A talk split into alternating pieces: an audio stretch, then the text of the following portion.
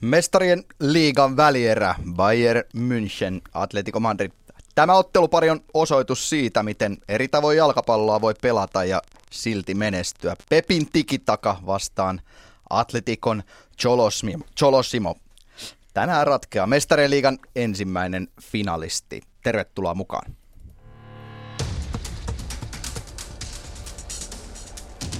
Ylepuheen urheiluiltaa.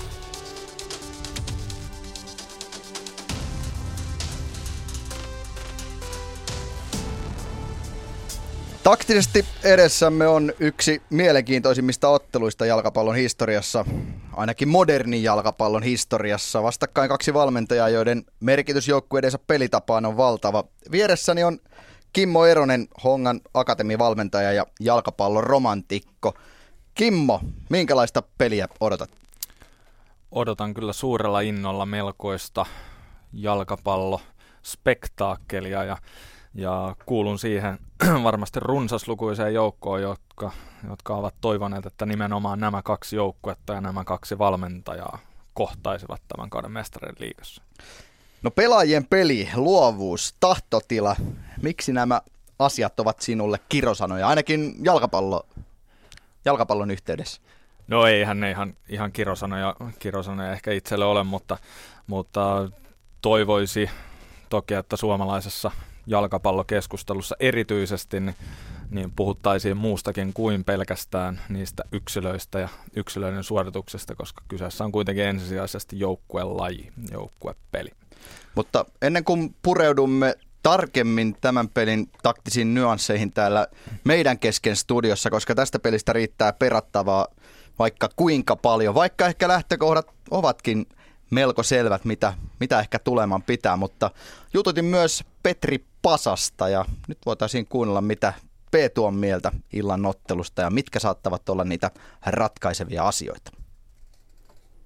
Medialla on tapana nostaa esiin tähtipelaajia, mutta eikö tämä ottelupari ole osoitus siitä, että valmentajan valinnoilla ja yhtenäisellä pelitavalla on aika valtava merkitys? No varmaan nähtiin viimeksi eilen, mitä voi, ei niin niin etukäteen nimekkeellä materiaalilla saavuttajalle voitti liikan. Eihän Atletico Madrid mikään pienen budjetin joukko ja onhan siellä niin kuin tähtipelaajia, mutta ei sitä edelleenkään lueta ihan yhdeksi Euroopan suurimmista Barcelona Realin kaikkien näiden muiden rinnalla. Mulla tuli mieleen se vertaus, että jos, jos Barcelonan hyökkäystrioa esimerkiksi on verrattu yhtä kaikkein oikein kovimpina, ehkä yksi kaikkein hyökkäyksiä, Bayern pelannut kolme vuotta kuorialaisuudessa, erittäin hyökkäysvoittoista jalkapalloa, tehnyt paljon maaleja, niin jos Atletico onnistuu tänään pysäyttää Bayernille menemään jatkoa ja he on jo tiputtanut tämän kyseisen Barcelonan, niin ehkä voidaan puhua, että nyt on, tai nyt nähdään yksi kaikkein puolustuksista joukko, mikä ei miehitetty aivan Euroopan parhaimmilla puolustajilla, hyvillä pelaajilla toki, mutta se, miten he pelaavat yhteen, niin ehkä tässä on yksi kaikkein puolustuksia. Niin, ei pelkästään siis puolustuslinja, vaan koko joukkue.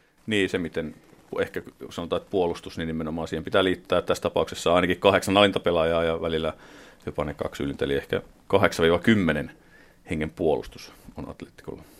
No monien Bayer-pelaajien ja Pep Guardiolan mukaan Nurmi oli avausosassa liian kuiva ja vaikeutti siten Bayernin pallon liikuttelu. Onko tämä tekosyy vai näetkö entisenä pelaajana, että sillä ihan oikeasti oli merkitys? Sillähän on yllättävän iso merkitys, eli, eli on, jalkapallossa on iso ero, jos pelaat kuivalla, pitkällä nurmella tai jos se kenttä ihan tasainen, missä se pallo pomppii, sen käsittely on vaikeaa kuin että vastaavasti pelaat nurmella, niin kuin tänään tullaan näkemään, missä on lyhyt nurmi, se on tasainen ja se on märkä, jossa pallo liikkuu huomattavasti paljon paremmin ja kovempaa, plus että sitä on helpompi syöttää ja parempi ottaa haltuun. Eli sillä on, sillä on merkittävä vaikutus pelin kulkuun ja nimenomaan se on isompi etu Bayernille tänään, että se kenttä on kunnossa.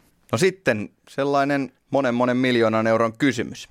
Miten uskot, että Pep Guardiola, tai mitä uskot, että Pep Guardiola on keksinyt, tai mitä sinä tekisit Atletikon puolustuksen murtamiseksi? Mä uskon, että hän ei jätä Robert Lewandowskia niin yksin sinne ylös, kun hän tässä ensimmäisessä osaottelussa.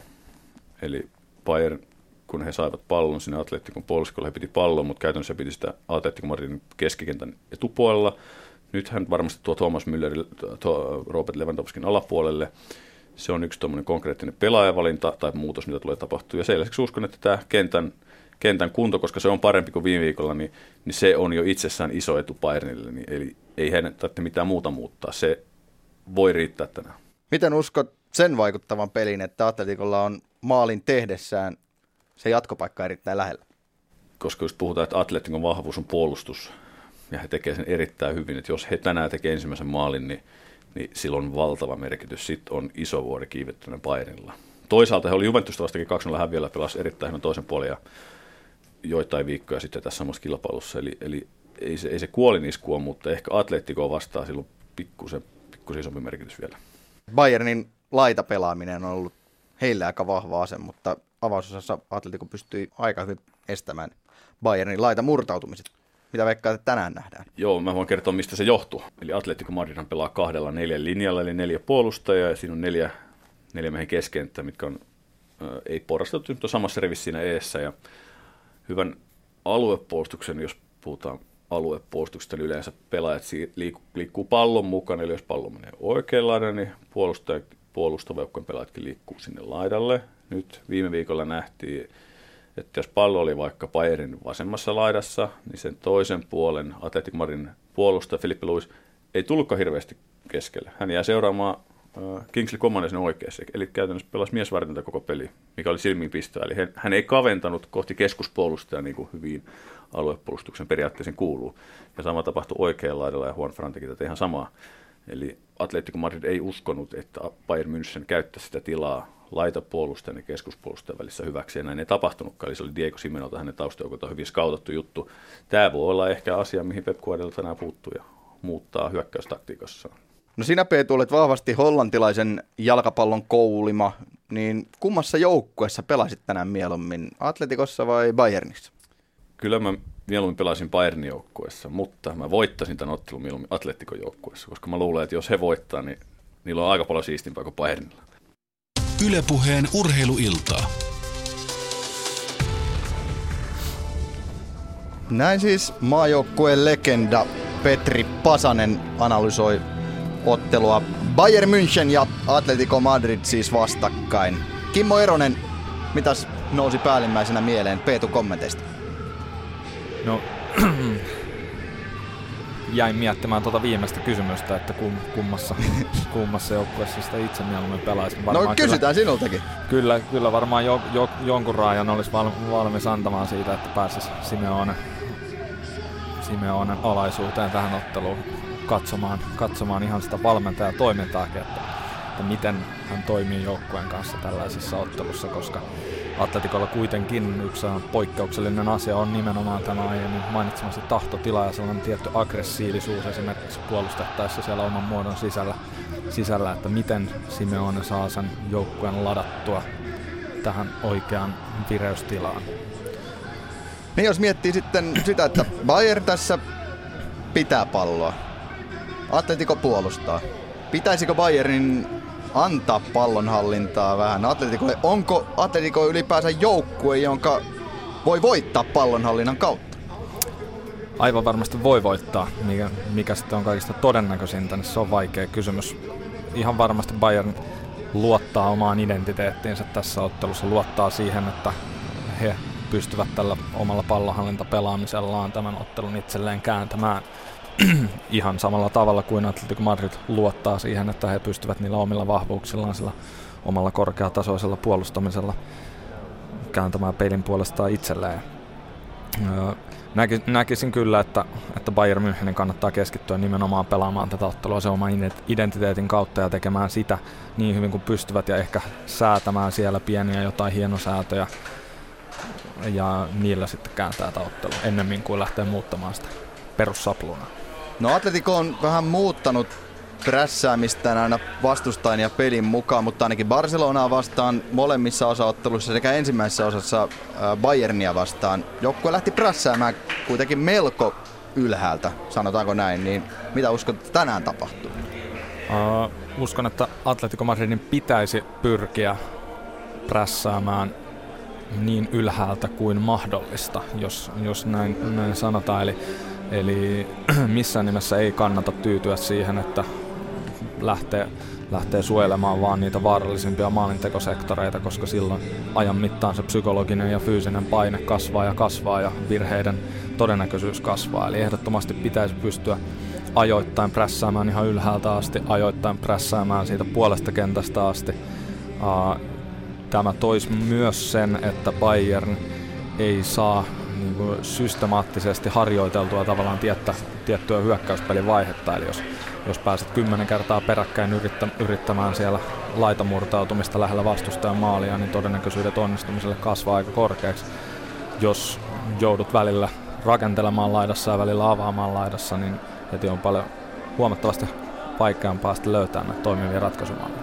No Peetun kanssa jo puhuttiin hiukan siitä, että miten tämä laitamurtautuminen ja sitten puolenvaihdot, eli periaatteessa miestä, miestä vastaan Atletico pelasi tuossa avausosassa se palloton puoli nimenomaan, mikä nyt on aika poikkeuksellista kuitenkin. Ja topparin laitapakin väliin kun jäänyt tila, jos Atletico pelaa samalla tavalla tänään, niin pystytäänkö se, se topparin ja laitapakin välinen tila hyödyntämään jollain tavalla? Ja jos pystytään, niin miten? Niin, pystytäänkö ja halutaanko? Että niin. Siinä on isoja kysymyksiä. Sehän tämä Bayern, Bayernin ja Atletikon niin painottaman puolen lainan toiminta oli erityisen, erityisen erityistä vielä senkin takia, että, että Bayernilla nimenomaan se laitapelaaja pysyy todella pitkään siellä todella leveällä. Ja, ja juuri niin kuin Peetu sanoi, niin tämä laitapuolustaja ei sitten sieltä kaventanut.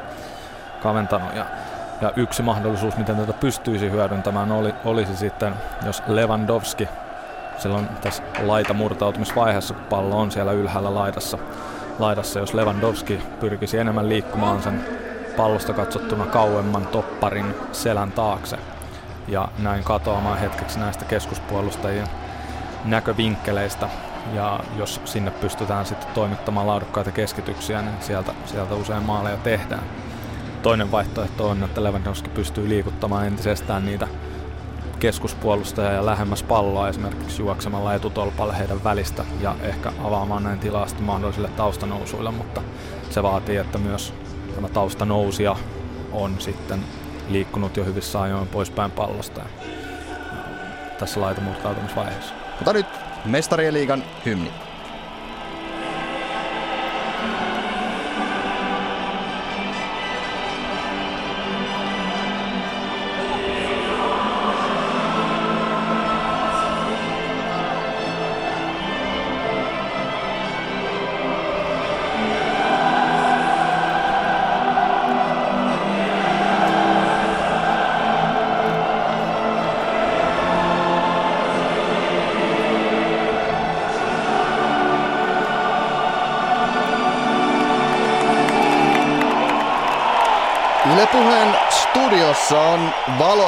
Himmennetty ja tunnelma on täälläkin kyllä jännityksen täyteinen. Nyt on niin odottava ja kiehtova ottelu edessä, että ei, ei kyllä paremmasta väliä.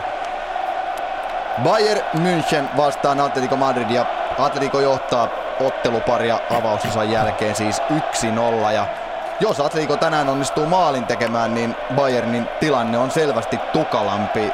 Helppoa ei nimittäin kolmea maalia ole. Atletin maaliin tehdään. Otetaan vähän kokoonpanoihin kiinni, eli Manuel Neuer Bayernin maalilla puolustus oikealta vasemmalla. Lamboateng, Javi Martinez Alavan vasempana puolustajana. Keskikentällä löytyy Xavi Alonso pohjalta, Arturo Vidal yläpuolelta ja Thomas Müller mukana kokoonpanossa laidoilla vasemmalla Douglas Costa ja vasemmalla Frank Ribery kärjessä Robert Lewandowski. Siinä Bayernin kokoonpano jossa nyt ei suuria yllätyksiä ole. Müller tulee siis mukaan tänään tuohon kokoonpanoon. Kyllä. Voin suoraan myöntää, että pidän Mülleristä pelaajana erittäin paljon. Niin. Odotan innolla.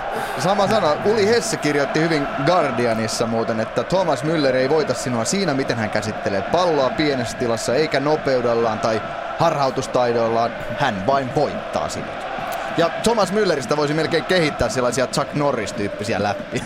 Ainakin.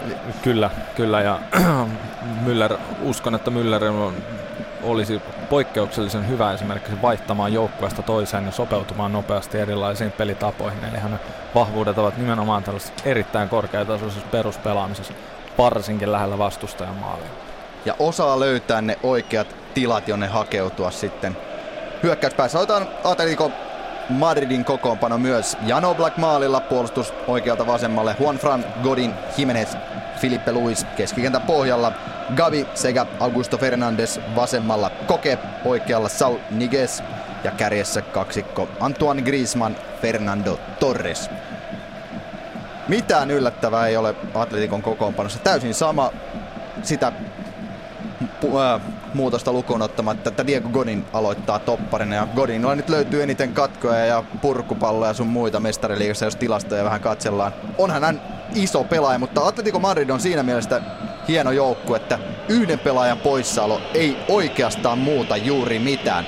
Mutta näin lähtee ottelu käyntiin Münchenissä ja Bayern saa pallon David Alaba ottaa sen itselleen ja pelaa alaspäin Boatengille. Boateng päättää avata saman tien pitkällä kohti sinne Lewandowski ja Lewandowski ei saa palloa haltuunsa ja Atletico roiskaisee pallon takaisin Bayernin puolelle, mutta heti alkuun lähti sieltä Boatengilta vähän pitempi avaus ja sieltä se näyttää, että Atletico pyrkii ainakin melko ylhäältä ottamaan palloa ja näin Atletico saakin pallon riston. Sen jälkeen syöttö kuitenkin epäonnistui ja keskiviivan tuntumassa Havi Martinez saa pallon, pelaa sen jälkeen pallon Laamille. Laam nähtee nostamaan ja syöttää eteenpäin. Siinä vääntää Lewandowski pallosta Kokeen kanssa. Koke saa pallon itselleen, mutta pitää sitä vain hetken aikaa, kunnes Bayern riistää uudestaan ja Xabi Alonso keskiympyrässä pelaa alaspäin Boatengille. Boatengilta hyvä syöttö eteenpäin Riberille ja sen jälkeen Gabi kopauttaa Riberia keskialueella ja siitä tulee saman tien vapaa potku.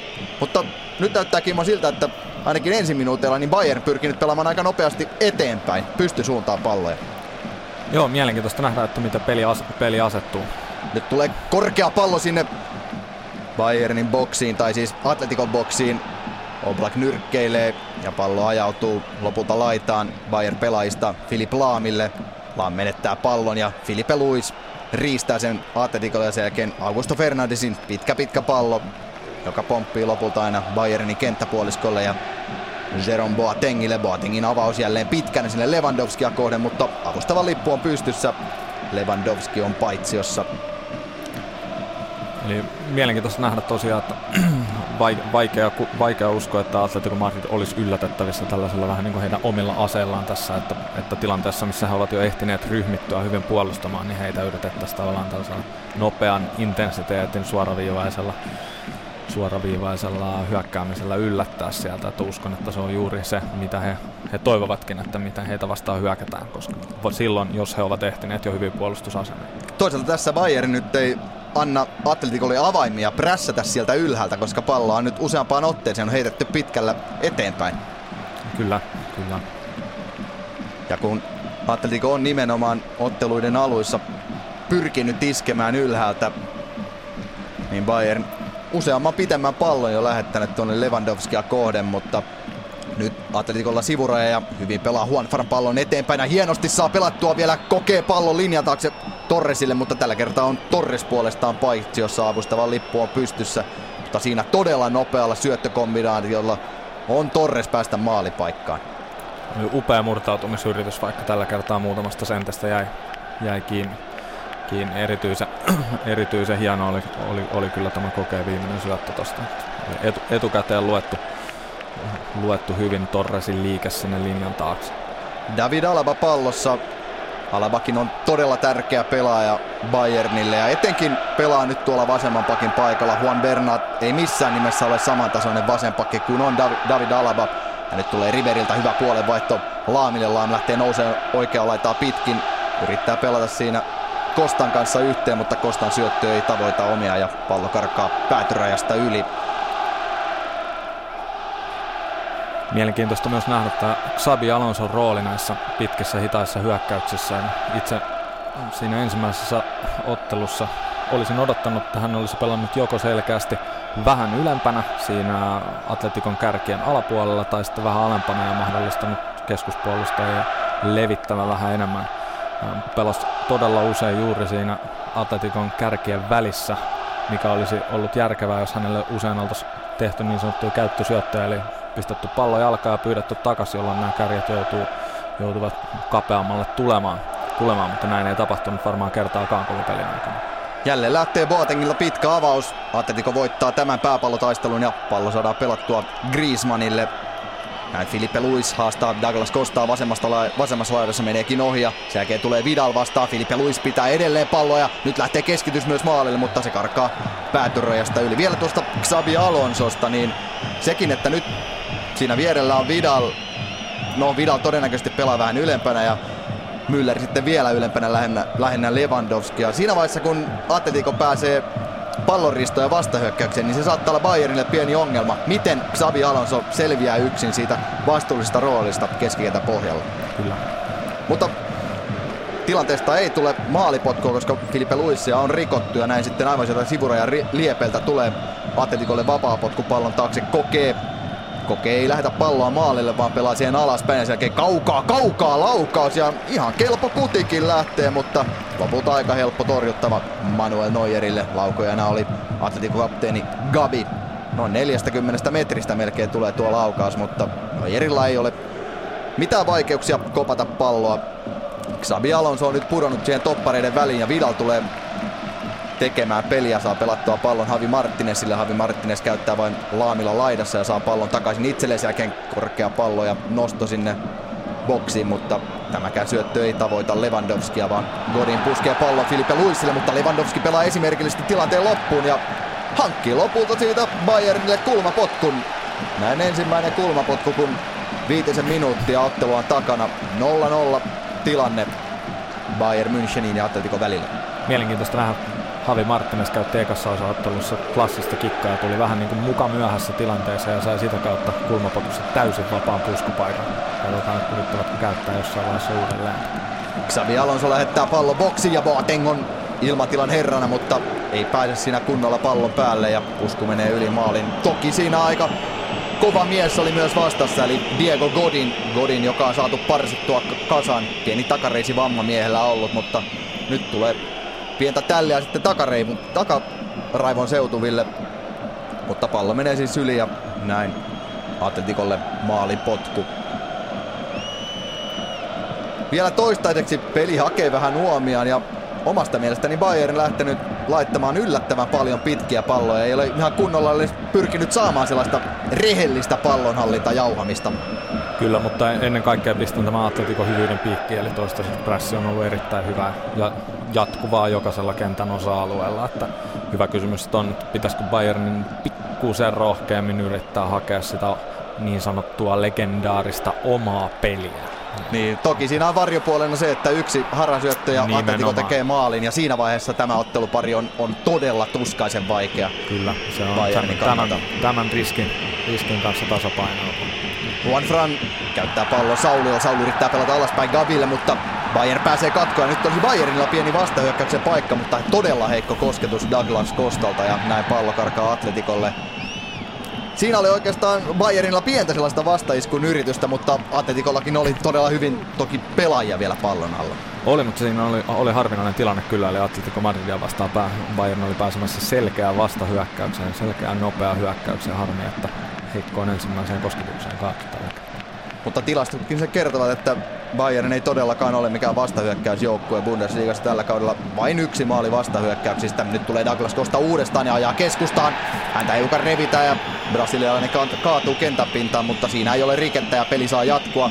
Näin lähtee Atletico nostamaan hyökkäystä. Gabi yrittää pelata Torresille linjan taakse, mutta syöttö ei ole tarpeeksi hyvä ja näin Boaten katkoo ja Bayer lähtee hyökkäämään vasemmasta laidasta. Sieltä lähtee Riberi nousuun ja Alava tulee samalla takaa kiertoon. Riberi päättää pelata pallon kuitenkin keskustaa Vidalille. Vidal katselee syöttöpaikkoja ja pelaa takaisin Riberille laitaan. Nyt siellä on puhdas kaksi vastaan kaksi tilanne. Augusto Fernandes tulee myös auttamaan. Riberi saa kuitenkin keskitettyä maalille ja Siinä oli aika hyvä pallo Frank Riberiltä, mutta Lewandowski ei pysty puskemaan. Koke jatkaa ja liippaa pallon päätärojasta yli, joten toinen kulmapotku Bayernille, kun kohta 10 minuuttia ottelua takana. Siinä sai Riberi kuitenkin jalan sen verran vapaaksi, että pystyy lähettämään pallon boksiin. Ja varmaan meidän ennakkojutusteluihin liittyen huomioarvoista, että vasen puolustaja ehti tukemaan keskitystilanteessa.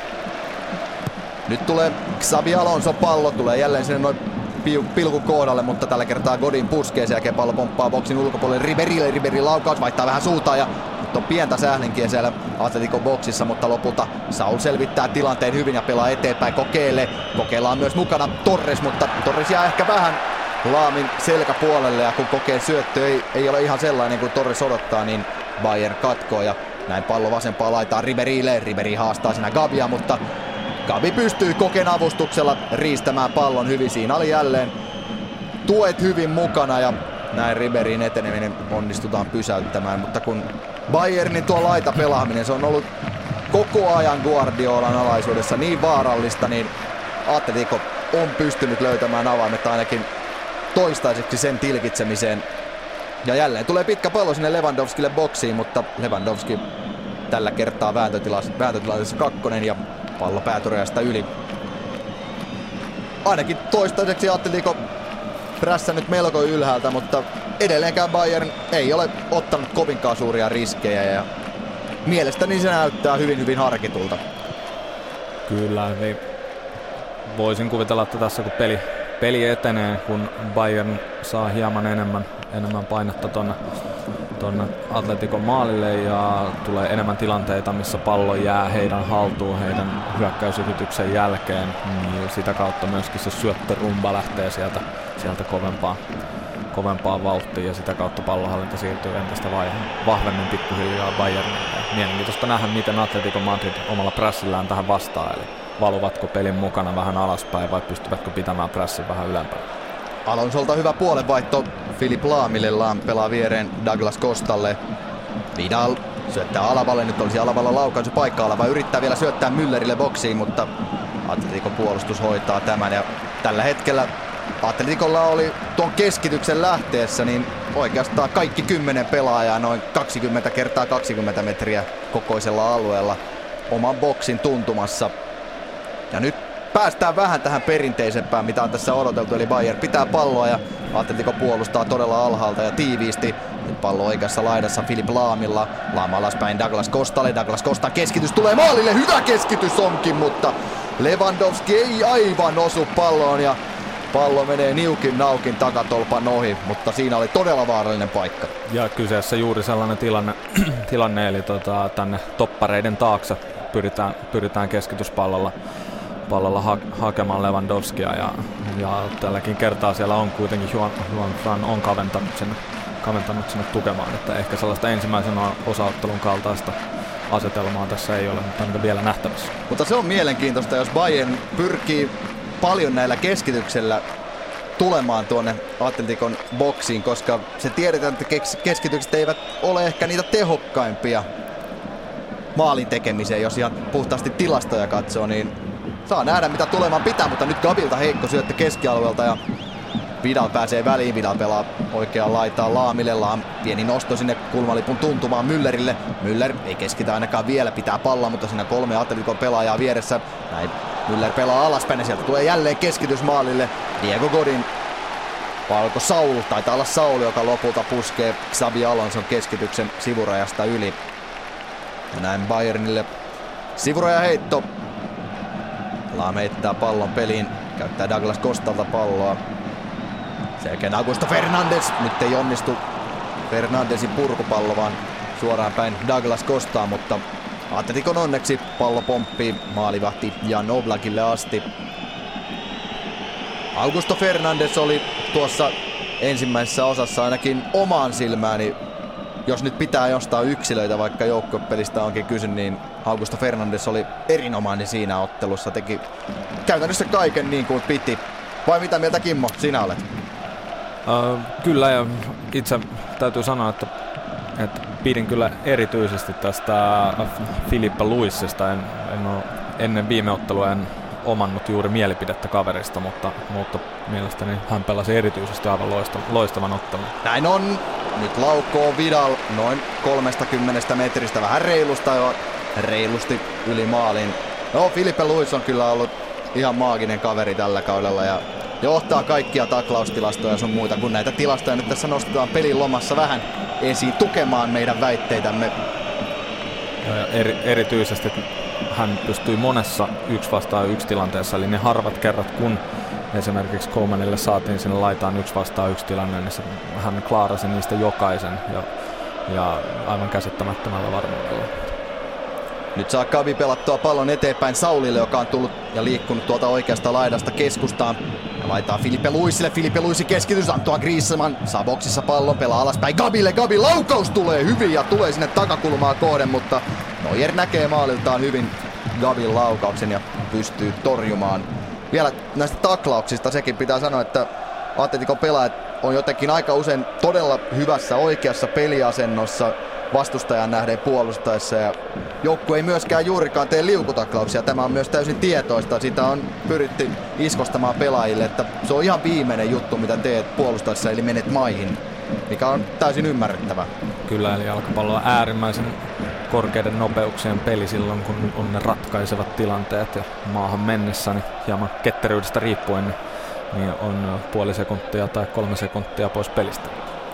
Alaban keskitys menee yli koko kalusta, mutta Laamon toisella sivurajalla ottamassa vastaan ja saa pallon. Pelaa Douglas Kostalle. Douglas Costa katsoo syöttöpaikkoja ja pelaa alaspäin sitten Xavi Alonsolla. Alonsolta loistava pallo sinne boksiin Lewandowskille. Niin saa Lewandowski kunnolla palloa haltuunsa ja näin Atletico selvittää ainakin tämän tilanteen pallon nyt Riberillä vasemmassa laidassa ja Riberi pelaa alaspäin Alonsolle. Sen jälkeen Havi Martinez näyttää jo hetken siltä, että lähtee lataamaan, mutta pelaa viereen Douglas Costalle. Douglas Costa Laamille. Keskusta on todella tukossa ja nyt tuollaista U-muotoista kirjainta Bayern oikeastaan pyörittää, kunnes tulee jälleen keskitys maalille. Müller laukoo suoraan ilmasta. Vähän tuollainen pomppiva kuti, johon Lewandowski ei pääse välinä, välinä pallo menee päädystä yli. Ja nyt Lewandowski toistuvasti hakee tuolta Taimon topparin takaa kyllä tuota tiloja, mutta onko se kuinka tämähän, tähän peliin liittyvää, niin sitä en osaa sanoa, koska kyseessä on kuitenkin erittäin yleinen, yleinen liike huippuhyökkäillä. Eli ei välttämättä liity tämän pelin taktiseen asetelmaan, mutta jatkuvasti liikkuu keskuspuolustajan tuonne selkäpuolelle silloin, kun pallo on laidassa. Ja kyllä se vaikuttaa siltä, että Juan Franillakin siinä on vaikea tilanne, koska hän on tavallaan se lähin pelaaja Lewandowskia monissa tilanteissa ja sitten kun hänellä on vielä kasvot sinne Lewandowskiin päin ja siellä topparilla on selkä Lewandowskiin päin, niin Juan Fran joutuu väkisinkin nyt tekemään aika isoja valintoja. Kyllä. Ja se saattaa avata sitten toiseen laitaan Juan Franin selän taakse myös tilaa, että voisin kuvitella, että jos ei nyt painotettu, niin ainakin muistutettu, että se voi olla hyvä paikka Lewandowskillekin hakea palloa nimenomaan tuon toisen topparin takaa. Nyt Bayern jälleen pallossa ja oikeassa laidassa Douglas Costa. Douglas Costan syöttö kohti Mülleriä ei onnistu, mutta Douglas Costa saa pallon takaisin itselleen. Sen jälkeen Vidal. Vidal laukoo vasemmalla jalalla, laukoo tulisesti. Laukoo kuitenkin päin Oblakin maalia ja Oblakilla helppo työ torjua. Jan Oblakkin on ollut kyllä tällä kaudella aivan uskomattomassa iskussa Atletikon maalilla ja tällaisilla kiskaisulla ei Oblakia yllätetä sen verran keskelle maalia tuli, mutta nyt on myös huomioarvoista se, että Bayern yrittänyt jo useampaan otteeseen vähän kauempaa, kuten myös Atletico. Kyllä ja erityisesti aiemmasta Neuerin torjunnasta on sanottava, että on varmasti monta Euroopan pääsarjojen huippumaalivahtia, jotka olisi saanut sen pallon kaivaa selkänsä takaa verkosta ja Neuer sai sen koko torjunnan näyttämään aika kevyeltä ja helpolta ja vaivattomalta, mikä on hyvä esimerkki hänen, hänen huipputasostaan. Eli pallo oli kuitenkin menossa kovaa parista kympistä, kahdesta viidestä aivan tolpan juuri. Niin tuntui siltä, että Neuer oli jo vähän kuin puoliksi valmiina ottamassa ja sellainen pieni kellahtaminen vain oikeastaan riitti laukauksen torjumiseen. Mutta juuri kuten Kimmo sanoi, niin Neuer sai sen näyttämään niin helpolta. Kaikille muille se ei varmasti sitä olisi ollut. Bayernilla pallo keskialueella ja Boateng pelaa Havi Martinezille näin Bayernin topparikaksikko pitää palloa sen jälkeen pitkä pitkä ristipallo sinne Riberille, mutta se on vähän liian korkea ja Riberi ei pysty pitämään palloa rajojen sisäpuolella ja sehän Frankie Boyta harmittaa. No, Riberi muutaman kerran jo aika avoimesti näyttänyt omia negatiivisia tunteitaan tuolla kentällä. Niin jännä nähdä, minkälaisella vireystilalla kaveri on liikkeellä. Kotiyleisö viheltää, kun Atletikolla kestää aika paljon sivurajan antamisessa. Ottelua takana noin vajaa parikymmentä minuuttia ja 0-0 on tilanne Atletico Madridin ja Bayernin välillä. Bayern tietenkin ensin, koska Münchenissä tätä ottelua pelataan. Ja tällä hetkellä Atletico olisi menossa jatkoon yhteismaaleen 1-0 mutta vielä on paljon paljon tätä jännitysnäytelmää jäljellä.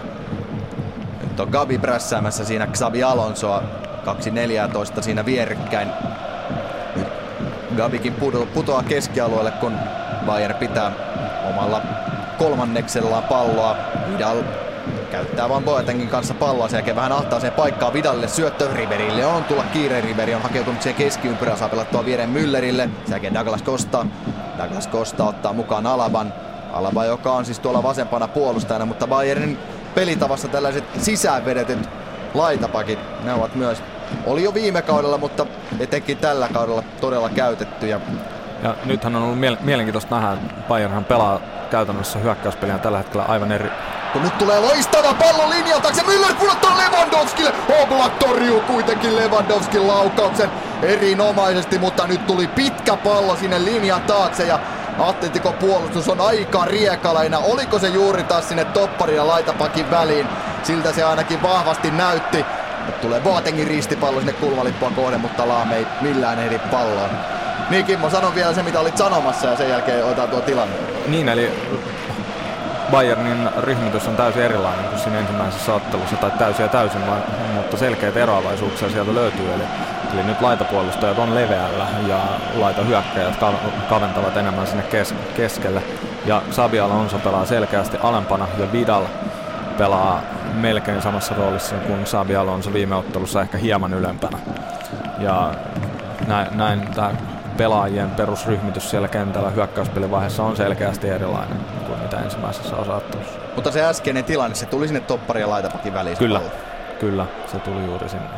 Ja siinä oli Bayernin avausmaali nyt jo ensimmäistä kertaa todella lähellä. Lewandowskin laukaus toki lähti melko pienestä kulmasta ja Oblak tuli oikea-aikaisesti maaliltaan vastaan ja lopulta Lewandowskin laukaus otti siihen Oblakin vasempaan jalkaan ja siitä Bayern ei vielä ainakaan toistaiseksi ensimmäistä maalia saanut aikaiseksi, mutta nyt on kyllä kova paine Atletico päässä. Alaba yrittää keskittää, keskittää kuitenkin päin Atletico puolustaja, joka oli tällä kertaa Jimenez pallo pomppaa sivurajasta yli ja Alaba itse heittämään. Riveri tekee itseään pelattavaksi, mutta ei saa Alaban heittoa mukaan itselleen ja Atletico purkaa keskialueen puolelle. Siellä palloa on odottamassa Boateng ja Boateng puskee palloa eteenpäin. Sen jälkeen kenelläkään ei hetkeen taida pallolla ja kunnolla kontrollissa, kunnes Laan käyttää pallon Vidalin kautta ja näin Havi Martinez levittää alaballe. Sen jälkeen Riveri lähtee haastamaan Juanfrania, mutta vähän epätoivoisen näköinen haastoyritys. Siinä Juanfran oli niin hyvin kärryillä, että Riberin metkut eivät tuota tulosta. Näihin ryhmityksiin vielä, niin uh, itse pidän, pidän Pepin Bayernin yhtenä suurena vahvuutena kyllä nimenomaan sitä, että että he pystyvät hyvin paljon vaihtelemaan pelipaikkoja tai pel- pelitilanteen mukaan, mukaan ja vaihtelemaan ehkä sitä perusryhmitystä, eli, eli tilanteen mukaan pelaajat osaavat lukea, että kuka liikkuu sinne laitaleveyteen missäkin tilanteessa, ja näitä on varmasti paljon harjoiteltu, harjoiteltu harjoituskentällä. Ja uskon, että tässäkin pelissä nyt tullaan näkemään monenlaisia erilaisia muodostelmia, kuten tällä hetkellä, kun Riberi on siellä laidalla ja, ja oliko Alba siellä ihan, ihan melkein ylimmässä linjassa vasempana laitapuolustajana. Bayern saa riisto jälleen keskialueella, sen jälkeen Vidalin syöttöyritys Lewandowskille. Lewandowski saa pallon, laukoo. Vasemmalla laukaus kuitenkin vaihtaa suuntaa Atletico puolustuksesta ja pomppaa lopulta päädystä yli, mutta kyllä tällä hetkellä Bayernilla on hyvä isku päällä ja Atletico, jos ei nyt hätää kärsimässä ole, niin ainakin pienoisissa vaikeuksissa Münchenin illassa. Sanotaanko näin, että pelinhallinta pallo, anteeksi, Bayern on siirtynyt pallohallinnasta pelihallintaan. Kulmapotku lähetetään, Atletico selvittää sen pallo, pomppaa Riverille, Riveriltä. Kaukolaukaus sekä poppi, Oblak ei saa pidettyä palloa käsissään. Mutta ei ehdi kunnolla Lewandowski tökkäämään ja samalla Oblak ja Lewandowski törmäävät hiukan toisiinsa, mutta Riberiltä aivan mieletön kaukolaukaus ja ihmeellinen jenga tulee pallon ja Oblakilla suuria suuria vaikeuksia pudottaa pallon eteensä. Lewandowski pääsee vielä irtopalloon, mutta nostaa sen niukasti yli maalin. Jos tässä tuli Oblakia kehuttua, niin olihan tuo Riverin laukaus vaikea, mutta eihän tuota olisi missään nimessä saanut pudottaa eteen. Ei missään nimessä ainakaan tuolla, tuolla tavalla, tavalla, että jos ohjaa tai nyrkkeilee, niin pallon pitää päätyä jonnekin muualle kuin vitosen viivalle. Toisaalta aivan huikea reaktio tähän eteen tippuneeseen palloon, palloon. Siinä 20 senttiä kauemmas, jos olisi käsi jäänyt, käsi jäänyt niin todennäköisesti pallo olisi ollut maalissa tuosta irtopallosta, mutta nyt ehti peittämään. Mutta siinä oli Oblakille käydä vähän obladi oblada.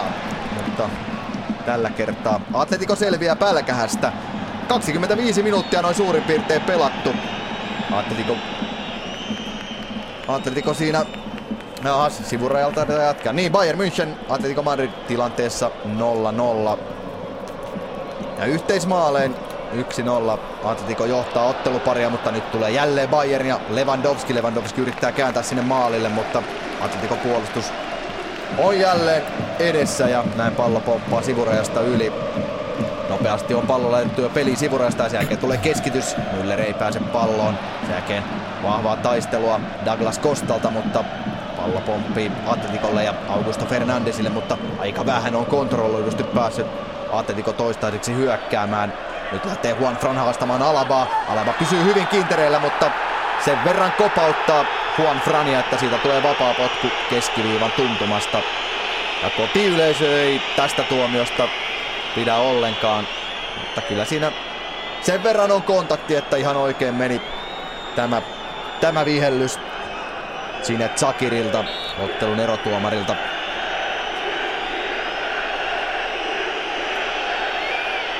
Atletico ei pidä mitään kiirettä vapaapotkun antamisen kanssa. Se lähetetään tuonne kokea kohden. Koke siinä taistelee Alaban kanssa ja todella taidokkaasti onnistuu Koke pitämään pallon vielä rajojen sisäpuolella ja pyrkii hankkimaan siitä kulmapotkua ja siinä myös onnistuu näin Atletico Madridille kulmapotku, kun ottelun avauspuoliskoa on, on pelattu reilut 25 minuuttia. Vahva näkö ei ole ollut ikinä mun sellainen mikään vahvuus, mutta mielestäni pallo ei ollut missään vaiheessa edes kokonaan yrittänyt vielä päästä. Ehtikö se käydä sitten ennen kuin tuo lähikuva voi olla, tavallaan? voi olla, voi olla. Tätä nimittäin itsekin katselin, että se yksi pieni osa siitä pallosta, joka on siinä viivan päällä, niin No, nyt tulee kulmapotku, joka tulee aivan etutolpan tuntumaan ja se tulee Filip Laamin jalkaan ja näin selvittää Bayern tilanteen. Ja sen jälkeen lähtee Bayern iskemään vastaan Riberi. Tai heikko syöttöyritys, jonka Gabi katkoo. Mutta jälleen huomionarvoista oli se, että vaikka siinä näytti jo olevan tästä TV-kuvastakin, että Bayernilla on loistava vastahyökkäyksen paikka, niin silti Atletikolla oli useampi pelaaja pallon alle ja mitään suurta uhkaa siinä ei ehkä ollut ilmassa. Mahdollisuus kuitenkin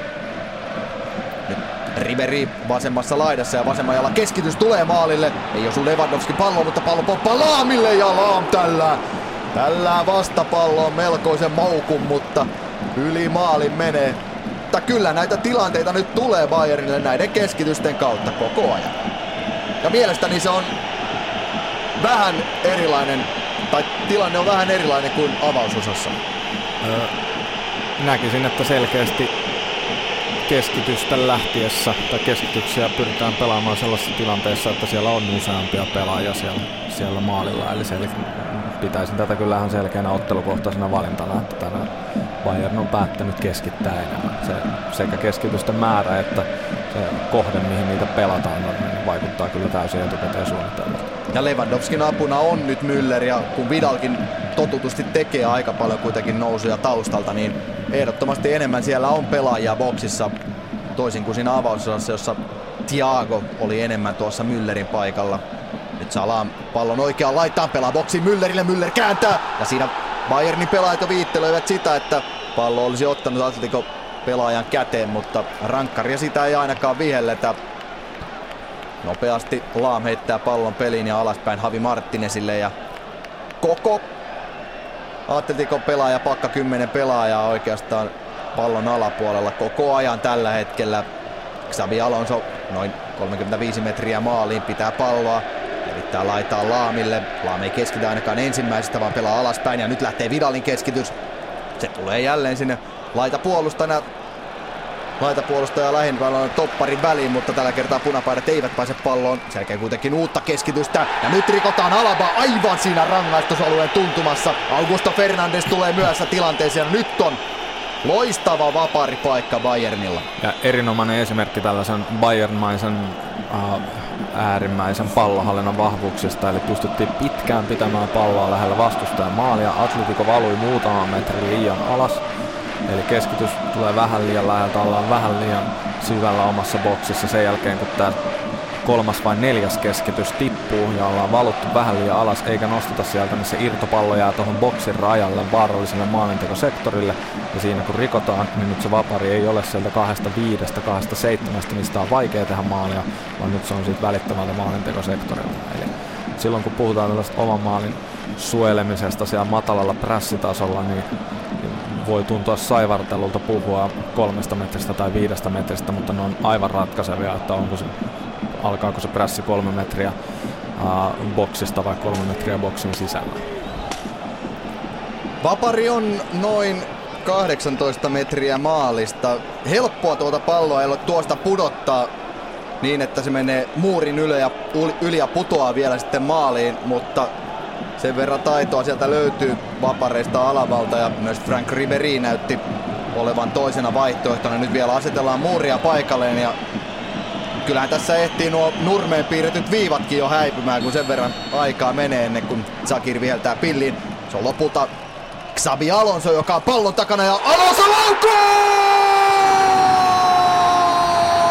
laukoo pallon maaliin!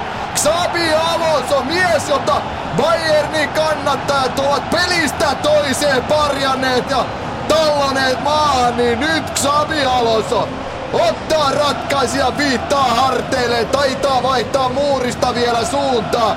Mutta kun vapapotku menee maalia kohden, silloin on mahdollisuus myös siihen, että maalikin syntyy. Ja nyt näin tapahtuu ja se on Jimenez, jonka kautta pallo pomppaa verkkoon. Näin Bayern on tullut tasoihin. Tämä ottelu 1-0 ja ottelupari 1-1. Ja armoton rähinähän siinä käyty ennen vapparia juuri siinä kohdassa, mistä se kimmoke otettiin. Ja siellä on Bayernilaiset käyttämässä kyynärpäätä ja tönimässä ja häiritsemässä ja vääntämässä. Ja... Huhhuh. Huhhuh. Niin, tässä saadaan se ensimmäinen tilastomerkintä, joka saattaa kääntää sitten ottelun kulu, vaikka todennäköisesti hyvin samalla kaavalla tässä jatketaan. Atletico pyrkii puolustamaan, mutta nyt tulee heti perään uusi kulmapotku, vaikka Jimenez on tuomiosta Sakirin kanssa täysin eri mieltä. Bayernin pelaajat siinä myös ilmeisesti protestoivat vähän käsivirhettä tai mitä sitten protestoivat. Joka tapauksessa no ei se Jimenezin käteen osu missään vaiheessa. Kulma on jo lähetetty maalille tästä Atletico selviää, mutta Bayernilla todella, todella vahva ote tällä hetkellä ottelusta. Ja noin puolisen tuntia, 32 minuuttia hetken päästä on ottelua takana ja Bayern johtaa ottelua 1-0 Xabi Alonson maalilla ja tilanne nyt yhteismaalein 1-1. Riberi saa pallon vasemmassa laidassa, sen verran on laitakaista tukossa ja Riberi selkä myös tuonne Oblakin maalia koonen, että alakerran kautta lähdetään kierrättämään. Pallo saadaan kierrätettyä lopulta sitten oikealle Laamille. Laam löytää Vidalin keskustassa, Vidalilla hyvin tilaa. Ja näin on Alaba liikkunut vasemman pakin tontilta jälleen vähän tuonne keskemmälle. Sen pallo laitaan Riberille. Riberi haastaa sinne Juan Frania. Myös Jimenez tulee auttamaan, mutta Riberi saa vähän onnekkaastikin pallon matala keskitys maalille, mutta Godinin kautta päätyrajasta yli ja Bayernin kulmapotku.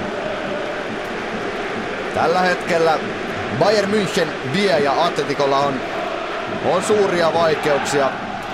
Joukku ei pallonhallintaa pyrikään ottamaan, mutta nyt on peli myös täysin Bayernin kontrollissa. Ja nyt Rankka. taitaa tulla rankkari! Jimenez repii Müllerin nuri! Ja Zakiri tekee kovan ratkaisu pallopilkulle! Ja Bayernilla mahdollisuus siirtyä 2-0 johto. Nyt on mielenkiintoista nähdä hidastus. Jimenez repii siellä Mülleriä. Vai onko se lopulta? Ei kyllä se on Havi Martinez, jonka... Jonka... Jimenez kaataa ja siitä tulee rankkari. Jimenezillä oli a- juuri aika, aiemmassa tilanteessa vähän, vähän keitti ja, ja tota, ei tainnut olla ihan täysin mentaalisesti kyllä läsnä tuossa tilanteessa sillä tasolla kuin mitä pitäisi olla. Vähän niin kuin Riberillä on ollut koko tämä alkupeliä taas siellä kähisemmässä. Joo, Riberi töni siellä vähän Godin ja ei Riberin tässä turhaan kannattaisi käydä lämpöisenä, koska Bayernille tulee rankkari ja Thomas Müller astelee laukomaan. Tällä kaudella Müller pistänyt omat maaliennätyksensä uusiksi. Vastassa Jan Oblak. Ihan varmasti joku tuomari olisi jättänyt ton Himenezin rikkeen viheltämättä. Nyt sitä ei jätetty! Oblak torjuu ja paluu pallossa Xabi Alonso, joka ei myöskään onnistu ohittamaan Oblakia. Ja Pep Guardiolan ilme. Se on paljon puhua, vaikka se on täysin ilmeetön. Douglas Costa lähettää kulmapotkan maalille, joka Atletico selvittää. Ei herra jestas, mikä peli tässä on käynnissä surrealistinen meininki, jota on vähän jotenkin vaikea tässä selostamossakaan saada kiinni. Niin, niin tulisilla hiilillä tällä hetkellä mennään. Thomas Müller epäonnistuu rangaistuspotkussa. Huhhuh.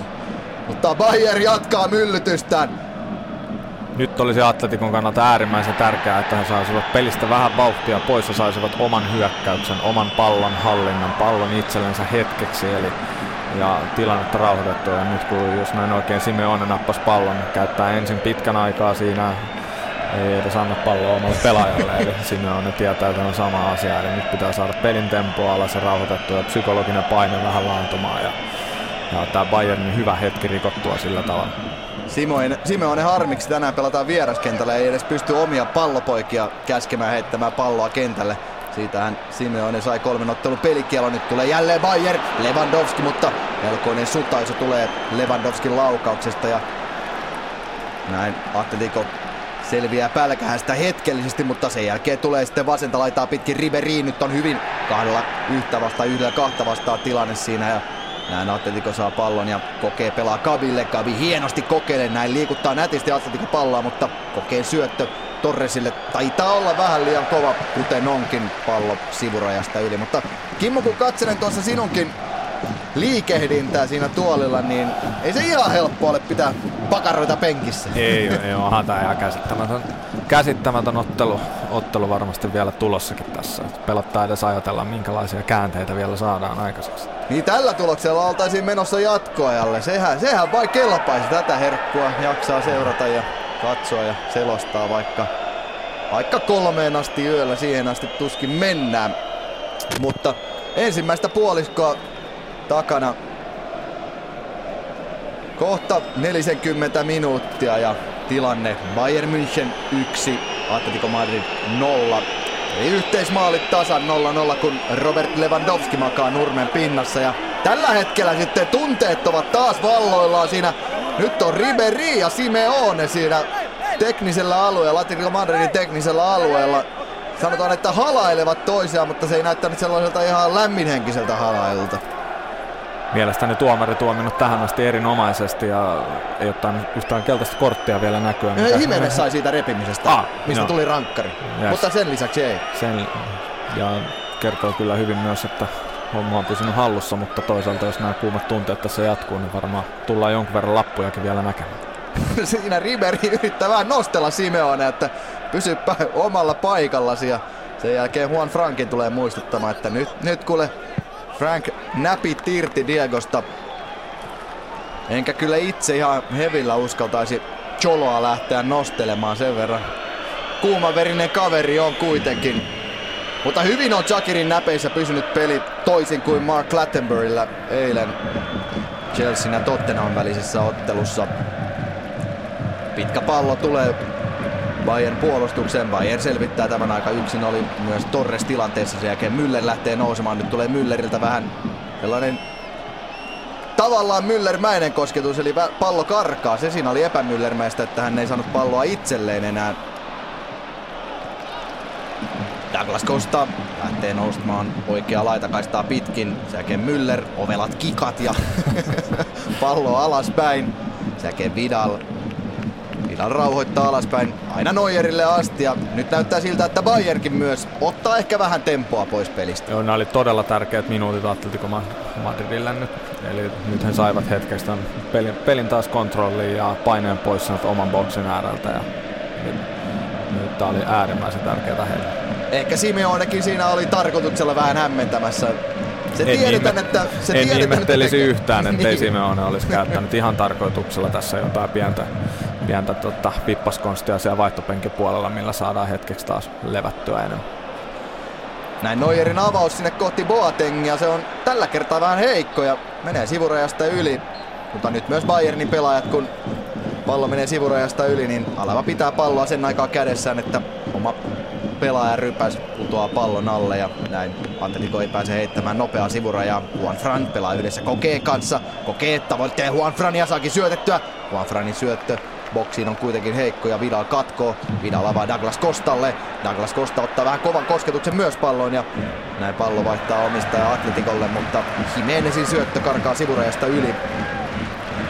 Siinä ihan mukava kombinaatio oli Juanfranilta ja Kokelta laidalla, mutta aika vähin on Atletikon teot jäänyt tuolla, sanotaanko edes Bayernin kenttäpuoliskolla. Kyllä, kyllä. Ja sel- selvää on kyllä, että mitä pidemmälle peli etenee, niin sitä suurempi tarve näille, näille hyökkäyspäin suorituksille tulee myös olemaan. Eli, eli Atletikon pelityyli on kyllä äärimmäisen kuluttava, kuluttava tuolla puolustuspäässä, jos et saa hetkenkään rauhaa siitä Bayernin pallomyllystä. Niin sen takia on tärkeää päästä välillä myös ihan prässäämään ja puolustamaan ylempää, mutta myöskin, että saa joukkueelle hetkeksi pallon. Vaikka ei sitten edes hyökkäisi, vaan pelkästään vaan pitäisi palloa itsellä tai pitäisi palloa ulkona kentältä valmentajan käsissä tai missä tahansa. Eli tällä ostetaan aina lisää aikaa, aikaa sitten siihen puolustamiseen. 40 minuuttia takana. Bayern johtaa 1-0 Atleticoa vastaan. Douglas Costa yrittää pelata sinne boksin. Ovela syöttöyritys siihen topparin ja laitapakin väliin, mutta Lewandowski ei tuota syöttöä saa haltuunsa, mutta siinä oli hyvä idea. Tapahtumia tässä ottelussa on, on riittänyt.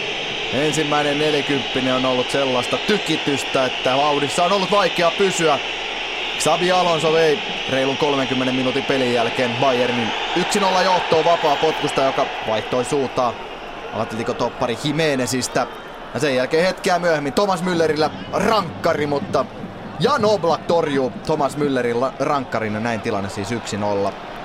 Müllerin rankkari oli tällainen klassinen rangaistuspotku, mikä jos maalevahti ei aavista sitä oikein, niin sanotaan, että se oli tosi varma ja tosi hienosti ihan sinne nurkkaan. Ja nyt sitten kun maalevahti torjui, niin todetaan, että se oli aivan surkea, koska aivan täysin väärälle korkeudelle ja aivan liian helppo Mutta Kimmo, sanon näin, huonohan se oli, kun ei mennyt maaliin. No niinpä, niinpä lopputulos. ja hyvä pelaaja ehkä näkee sen, minne maalevahti aavistaa.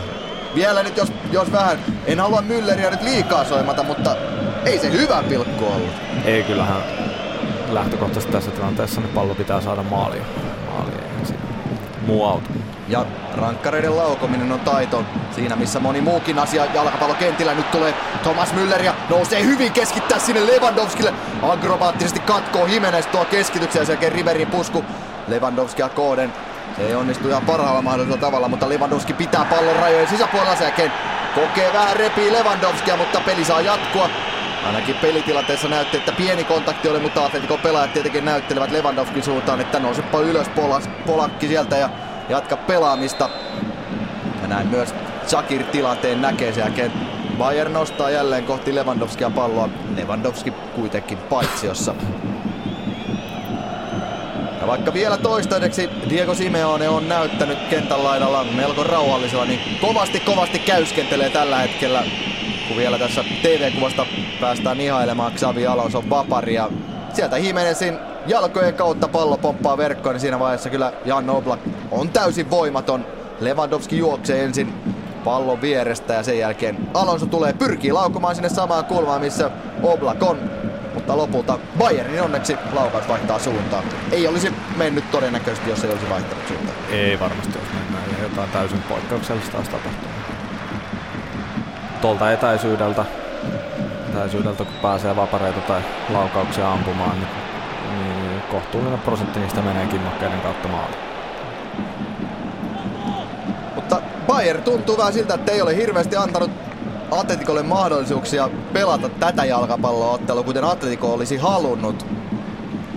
Ei ole nähty sitä Atletico korkeaa prässiä, vaan Bayern on, on pystynyt tuomaan pallon aika lähelle Oblakia sen jälkeen on myös löytynyt niitä paikkoja ja tiloja ja välejä, minne palloja pelataan. Nyt pallo oikeassa laidassa Laamilla. Laamin keskitys tulee. Lewandowski yrittää puskea, ei kuitenkaan kunnolla osu palloon ja huitoo siinä samassa myös Jimenezia. Vai onko kokee lopulta? Nyt ei ihan kunnolla TV-kuvasta näy, vaan onko se Augusto Fernandes. Katsotaan meneekö kolmannella kerralla oikein. Kyllä se koke oli, toinen oli oikea arvaus, eli B-vaihtoehto tällä kertaa. Ei siinä mitään isompaa kontaktia ollut, mutta kokee tunsi vähän, että käsi on siellä selässä ja päätti katoa maa ja sai hankittua vapaapotkun ja pelattua jälleen vähän aikaa. Kyllä tässä Atletikolle olisi tärkeää päästä näistä lukemista toiselle jaksolle. Sen verran vahva on Bayern kuitenkin ollut avaus nelivitosen aikana vai, vai mitä mieltä oletkin? Kyllä tämä, tämä on ollut erittäin, erittäin vahva esitys kyllä Bayernilta tähän mennessä. Mutta ei erittäin mielenkiintoista nähdä sitten, mitä, mitä puoliajalla tapahtuu ja varsinkin, varsinkin Atletikon osalta, että onko Simeonella vielä joku kortti käyttämättä, tuleeko jotain muutoksia puolustuspelaamiseen. Ja nyt pallo pelataan jälleen Bayernin oikea laitaan. yrittää haastaa Filipe Luisia. Ei pääse kuitenkaan ohi, pystyy pitämään pallon. Syöttää alaspäin Douglas Kostalle. Douglas Kosta laukoo. Tällä kertaa Godinin pää välissä.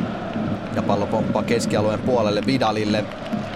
Vidal käyttää palloa Laamilla ja saa pallon takaisin itselleen. Samalla ilmoitetaan myös lisäajan pituus. Se on minuutin verran, eli minuutin verran minimissään. Tässä mennään vielä avauspuoliskoa. Ristipallo jälleen Laamille. Laam kesyttää pallon, jälkeen Vidal. Riveri on liikkunut todella lähelle tuonne vasem, vasemmalta tuonne oikeaan laitaan. Näin pyrkii Bayer tekemään pientä ylivoimaa sinne oikealle laitakaistalle. Atletico kuitenkin reagoi tähän hyvin ja näin Bayer joutuu kierrättämään pallon alaspäin Boatengille. Boateng Havi Martinesille takaisin näin hetken aikaa Bayernin topparit syöttelevät toisilleen kunnes Laam löytyy ja tällä hetkellä näyttää siltä, että Bayernkaan ei, ei pyri kynsin hampain enää sitä toista maalia tässä avauspuoliskolla tekemään. Nyt lähtee toki Boatengin hyvä hyvä avaus sinne Alaballe. Alaba kahden Atletico-pelaajan pihdeissä kuitenkin menettää pallon ja rikkoo lopulta Juan Frania, mutta Boatengin pelin avaamisesta ja noista pitkistä palloista ja puolipitkistä palloista, niin ne on ollut todella laadukkaita tänään. Kyllä. Omaan silmään. Kyllä ja eh, ei ole, ei ole mitään tilastoja tässä käsillä, mutta vai, mutuilisin, että mitä pidemmällä peli meni, niin sitä korkeammalla prosentilla nämä pitkät pallot löysivät osoitettaan, että siinä ihan alussa ne Atletico, on se, että Atletikon pressi oli yksinkertaisesti niin kovaa siinä ihan alussa, että ne pitkät pallotkin lähti aika epäsuotuisista tilanteista ja, ja, ja, tota, ja ehkä sellaista tilanteista, joilla Atletico niitä toivoi ja mitä pidemmällä eka aika meni, niin jos Bayern päätti valita pelata pitkän syötön, niin he tekevät sen sen takia, että heillä, he kokivat, että heillä on hyvä mahdollisuus pelata tästä pitkään. Mahtavaa jännitysnäytelmää jäljellä. Vielä vähintään toinen 45 minuuttinen, mahdollisesti myös jatkoaika. Avauspuolisko on päättynyt, tilanne Bayern München 1, Atletico Madrid 0 ja sehän tarkoittaa sitä, että yhteismaalit tässä otteluparissa ovat nyt 1-1, joten eipä kai Kimmo paljon herkullisimmista lähtökohdista voida lähteä tuohon toiselle puoliskolle. Kaikki vielä kuitenkin auki. Atletico vaikka oli selkä seinää vasten tässä avaus 4 niin on vielä täysin pelissä mukana. Ehdottomasti, ehdottomasti. Mitkä oli mielestäsi ne avainasiat, miksi äh, Bayern oli tässä ensimmäisellä puoliskolla niinkin selkeästi kuitenkin sitten Atleticoa edellä? No, mä näkisin, että tuo kenttäryhmityksen muuttaminen, eli mitä Pep on reagoinut tuohon ensimmäiseen osaatteluun, niin, niin se oli yksi avaintekijä. Eli, eli nyt äh, Bayernin laitapelaamisessa oli enemmän, mielestäni ensimmäisessä osaattelussa oli vähän staattista, eli se laitapelaaja pysyi hyvin paljon pitkälti koko ajan siellä laidassa ja, ja tota, laitapuolustajat oli siinä sitten vähän kapeammalla ja, ja tota, nämä ylemmät keskikentät olivat jopa vähän passiivisia siellä, siellä väleissä. Tämä toki muuttui vähän toiselle puolelle, mutta varsinkin ensimmäisellä puolella. Ja nyt, nyt sitten taas niin näkyy en, enemmän sitä tutumpaa peppiä, jos näin, jos näin sanotaan. Eli, eli pelaajat liikkuu, liikkuu hyvin äh, paljon pelitilanteen mukaan tyhjiin tiloihin. Eli välttämättä ei pysy se täsmälleen sama hyökkäysryhmitys koko ajan, vaan hetkellisesti, voi, hetkellisesti vasen puolustaja voi olla, voi olla keskellä, voi olla laidassa, voi olla ylempänä, voi olla alempana, mutta lähes koko ajan sieltä löytyy ne tietyt elementit, eli kymppialueella on pelaaja tai pelaajia, joku pitää leveyttä toisella puolella, joku pitää leveyttä toisella puolella, joku liikkuu, yleensä Vidal liikkuu siihen pelintekijäalueelle siihen vastustajan keskenttälinjan hyökkäjien väliin. Ja myöskin tuntuu, että toi alakerran pelaaminen ton, no tota, se, että Xabi Alonso on nyt tiputtanut selkeästi alemmas toppareiden väliä mahdollistaa heidän pelaamisen leveämmällä, niin näiden tekijöiden näiden tekijöiden yhteis, yhteissuma on varmasti yksi, yksi merkittävä tekijä. Ja sitten jos saa vielä nostaa toisen asian esiin, niin, Ehdottomasti. niin kyllä mä veikkaan, että, että tota, kun ensimmäisessä osaottelussa ää, viisi tuntia ennen pelin alkua se Simeone on ollut kenttähoitajan kanssa katsomassa, että varmasti se kenttä on juuri niin pitkä kuin säännöt vaan sen sallivat olevan ja juuri niin kuiva kuin säännöt vaan sallivat sen ole- olevan, niin tällä kertaa se on ollut Pep Guardiola ja tavoitteena on ollut sopivan kostea ja sopivan lyhyt, lyhyt kenttä, joka sopii optimaalisesti Bayernin pelaamiseen. Ja se pallonhallinta pelaaminen on tuottanut tulosta ainakin toistaiseksi. Tilanne siis 1-0 Bayernille Atleticoa vastaan ottelu pari tasan 1-1 siis yhteismaaliin. Toinen nelivitonen vielä jäljellä, mutta me otamme Kimmon kanssa tässä hetken aikaa happea. Sen verran alkaa käymään fyysisestä suorituksesta tällainen jännitysnäytelmä, että otetaan hiukan ilmaa keuhkoihimme ja käydään kuuntelemassa hienoa miestä eli Jarmo Lehtistä ja hiukan tämän päivän urheiluutisia.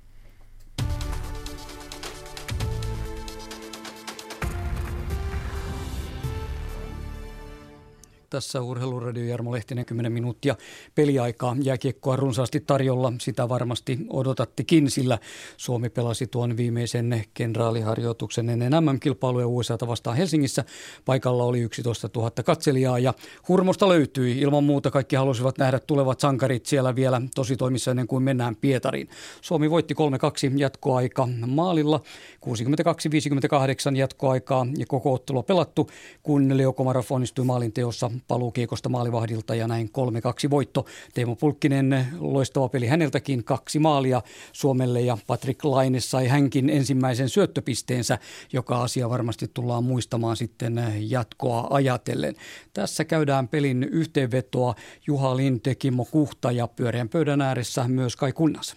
Kyllä tuosta varmaan niin kuin molemmille joukkueille jäi, jäi silleen hyvä fiilis, että niinku tietää, että homma nyt ei ole ihan niinku väärällä raiteella. Että molemmat niinku pelasi ihan ok ja siitä on hyvä lähteä eteenpäin. No isot plussat, isot miinukset. Tuliko niitä ollenkaan tässä pelissä? Antoiko tämä mitään? Varmaan semmoisen hyvän fiiliksen siitä ainakin, että kyllä nuo jätkät puolustaa ja pelaa aika tiivistä viisikkopelaamista. Et, et eniten ehkä kysymysmerkkejä jäi vielä siihen, että et miten toi hyökkäys, hyökkäyspelaaminen ja toi saadaan vähän terävemmäksi suoraviivaisemmaksi, mutta se tulee ajankaan, että uusia jätkiä ja, ja, ja noin poispäin. Mutta mun mielestä jokainen Suomen jätkä, joka oli tuolla kentällä, niin suoriutui, suoriutui hommastaan hyvin ja ei siinä, ei siinä niinku mitään. Ja, ja mun mielestä ainakaan niinku kenenkään osakkeet ei tämän pelin perusteella laskeneet. Että saiko, saiko valmennus hirveästi niitä juttuja, mitä toivoo näkemänsä, en tiedä, mutta tota, varmasti kyllä, kyllä mä uskon, että siitä jotain jää. Että esimerkiksi tietyt kokonaisuudet, ketjukoostumukset saattaa hyvinkin niin kuin... Niin siis pyörällä Koskiranta oma veti ekan erän selkeästi parhaiten meidän veti. kaverista. Sitten pikkusen ehkä jää tai... Joo. Kyllä, ihan, ihan totta. Ne oli tosi hyvin ekassa erässä, mutta sen jälkeen ei ehkä ihan, ihan parhaimmillaan taas ollut kahdessa seuraavassa erässä. Ja en mä pulkkinen pari häkkiä, aika hyvä niin, peli. Voisiko, voisiko pulkkista nyt ajatella siihen Mikken ja Mikon viereen? Kyllä, Kyllä varmasti, varmasti voi, voi. Pähkäällä, että tietty kätisyyksiäkin mietitään näissä. Ja... Koska Komarovian sinne ei laiteta, se on ihan varma. Mistä no, sitä tietää? Niin, Kuka sinä, kun se valmentaa? ei, mä, en mä lähtis, niin, se on tosi vaikea. Vaikea. Kyllähän Komarovikin on pelannut huippujätkien kanssa taas ja tehnyt hyvää tulosta Toron, Torontossa, mm. että ollut, ollut niiden parhaita pistemiehiä mä, siinä. Mä, mä pysyn tuossa kameleontissa, että Komarovi pystyy vetämään homman kuin homma. Joo, mm. joo. Et, mm. Et, joo, pyörällä Koskiranta Ahonen pelasi ainakin hyvin, että tuskin sitä ruvetaan rikkoa ehdoin tahdoin tuossa nyt. Öö, toi sitten varmaan ehkä Sallinen Pilström Pulkkinen akseli saattaa mennä vähän niin, se on nyt mielenkiintoista nähdä, koska sehän on selvää, että kun Koivu tuohon istutetaan yhden sentterin paikalle, niin hierarkiassa joku putoo alaspäin ja onko Sallinen, niin. Lajunen, että kuka putoo vitossentteriksi. Mm, kyllä. Eli, eli tota, nämä on kuitenkin molemmat selkeitä senttereitä, että nämä semmoisia kaverit, niitä voisi ainakaan lähtökohtaisesti peluttaa, peluttaa laidassa. Joo, ja muistetaan nyt tietenkin se, että MM-joukkueeseen saa lisätä pelaajia vielä ihan kvartsiin asti, että tässä voidaan pari viikkoa kevyesti odotella ja ja, ja saada vaikka mitkä donskoit sun muut sieltä niin, vielä, jos halutaan. Joo, ja sehän voi olla näinkin, että leimoja ei alkuun leimata, kun se tarvittava, äh, passeja leimata, kun se tarvittava määrä. Eli Kyllä tässä mielenkiintoisia aikoja eletään. Mutta Koskinen on nyt meidän ykkösmaalivahti ainakin varmaan perjantaina, kun homma alkaa. No siihen malliin sitä on nyt näissä viimeisissä treenipeleissä pelutettu, että kyllä se siltä näyttää nyt. Mm. Ja Jalosen kommenteista päätellen, niin Koskisella mennään ja, ja mä uskon, että siinä sitten, no en tiedä lyödäänkö leimat heti vai odotellaanko vielä tosiaan niin kuin siellähän nyt on. No kyllä varmaan siihen tarkkiin jätetään, jätetään vielä sauma, että katsotaan Tarkkiin. se, ei kun tarkkiin, rinteeseen, niin. Menee, menee jätkät sekaisin. Ei se. Molemmat on kärpissä. Kyllä. Niin, niin kuin Beckströmkin. Kyllä, kyllä. Tällaiset olivat herrojen mietteet ja tästä sitten kohti MM-kisoja otetaan päävalmentaja vielä haastattelun. Sami Laine tapasi Kari Jalosen tuossa pelin jälkeen hyvän tullisen päävalmentajan tässä haastatteluun. Eka kymppi me vähän syötettiin huonosti ja, ja en mä tiedä oltiinko me hermostuneita tai mitä, mutta totta, sen jälkeen peli rullas kyllä ihan hyvin ja, ja, ja saatiin nämä uudet pelaajat ajettua tänne sisälle ja me päästään nyt näiden nauhojen kautta vielä antaa niille pieniä tarkennuksia. Varsinkin puolustuspeli pitää pikkusia tarkennuksia. Hyökkäyspeliä oli, oli ihan hyvä. Mihin sä oot erityisen tyytyväinen? No kyllä tämä kokonaisilme ja poikien tuo tekemisen meininki, että rento hyvä meininki ja, ennen kaikkea nautitaan pelistä ja, ja, ja pelataan vaistoilla, niin se, sitähän se parhaimmillaan on. Jos sä mietit tätä koko MM-leiriä, tässä on monta viikkoa menty. Kuinka tärkeä tämä ottelu oli teille vielä? No tämä nyt ehkä ei ihan optimi ole kyllä, että tälle, tälle meillä on perjantaina sitten lähtee kisat käyntiin, mutta tota, no, niin nyt kun peli on pelattu, niin, niin, niin kyllä tämä meitä palveli. Tämä palveli Parkovia, tämä palveli kyllä Jokista ja tämä palveli Lainetta ja, ja, ja Lajusta, jotka ei ole vähän aikaa pelannut. Et sillä lailla me saatiin tästä kyllä se hyöty. Sä sanoit ennen peliä, että USA on hyvä vastus tähän. Oliko näin?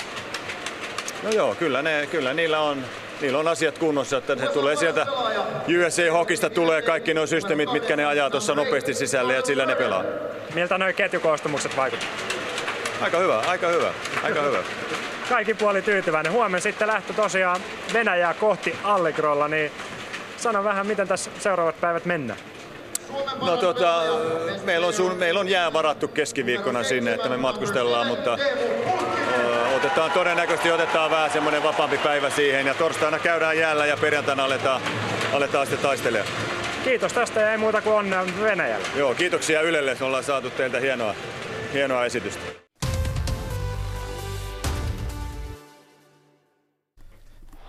Kiitoksia Jarmolle. Siinä siis Urheiluradio.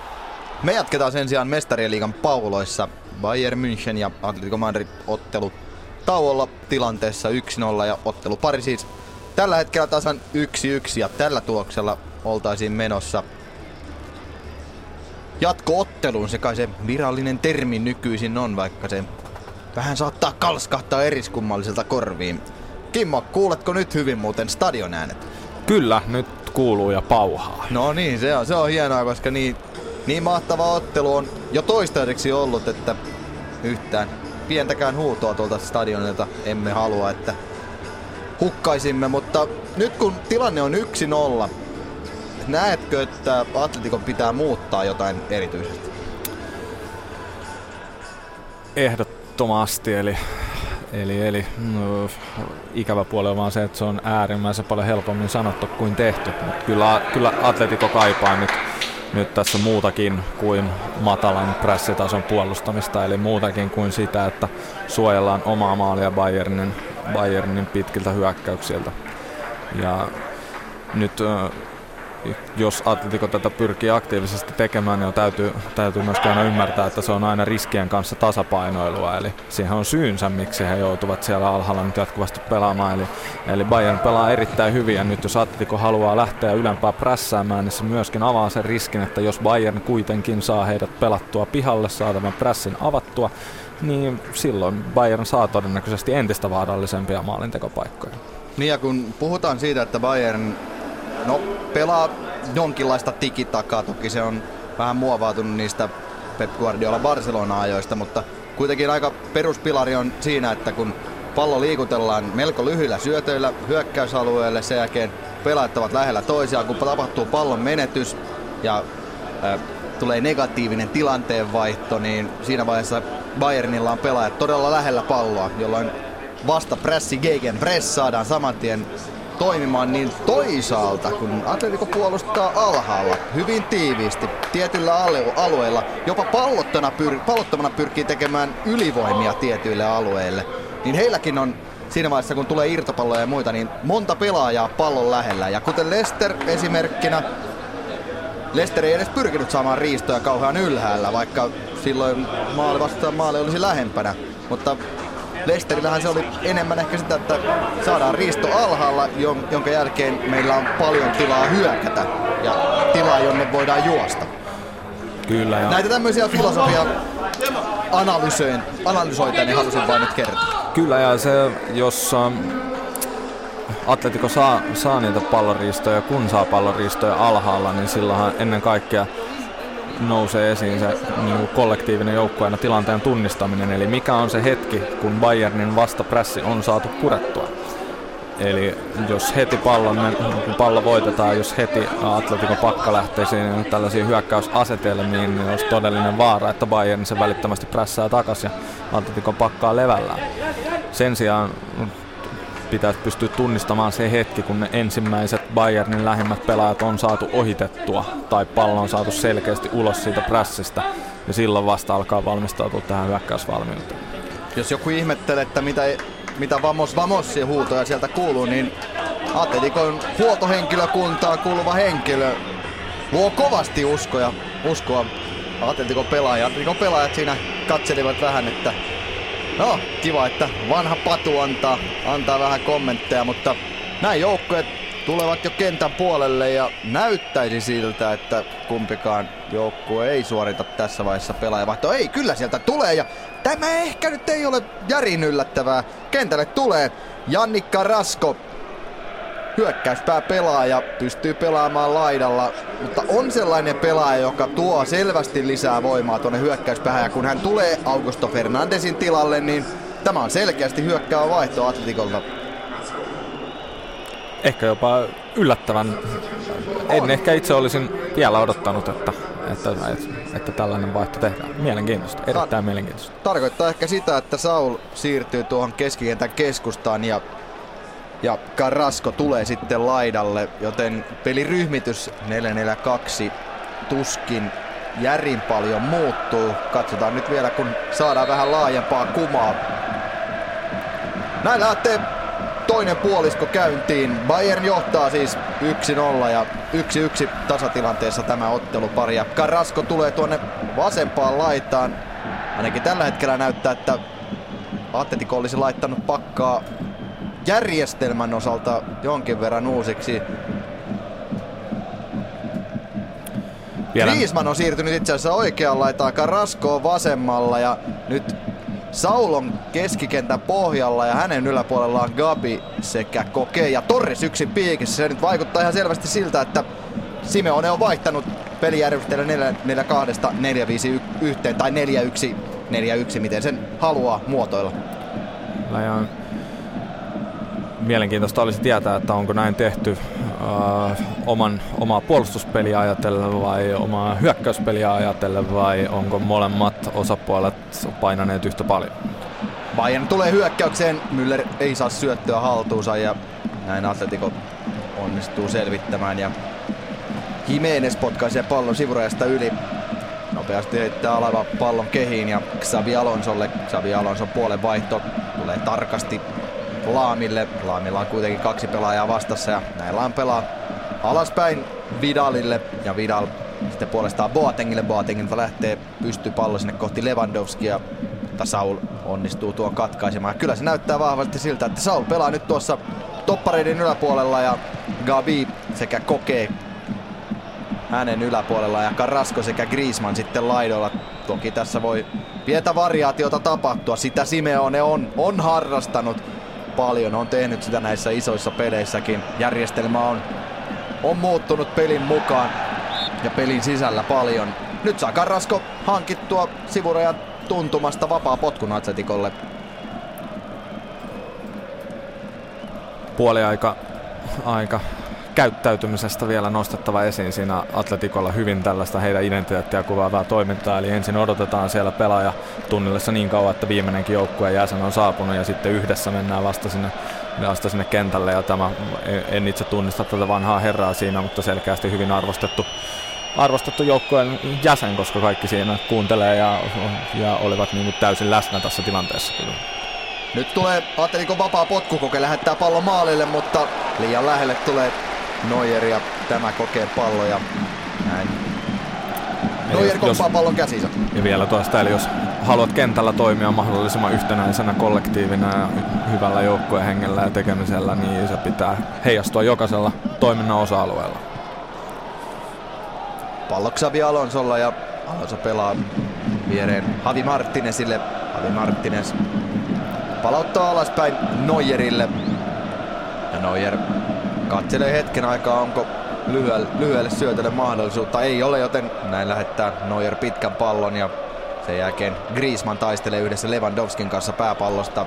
Pallo pomppaa lopulta Juan Franille ja Juan Fran roiskaisee palloa vain eteenpäin.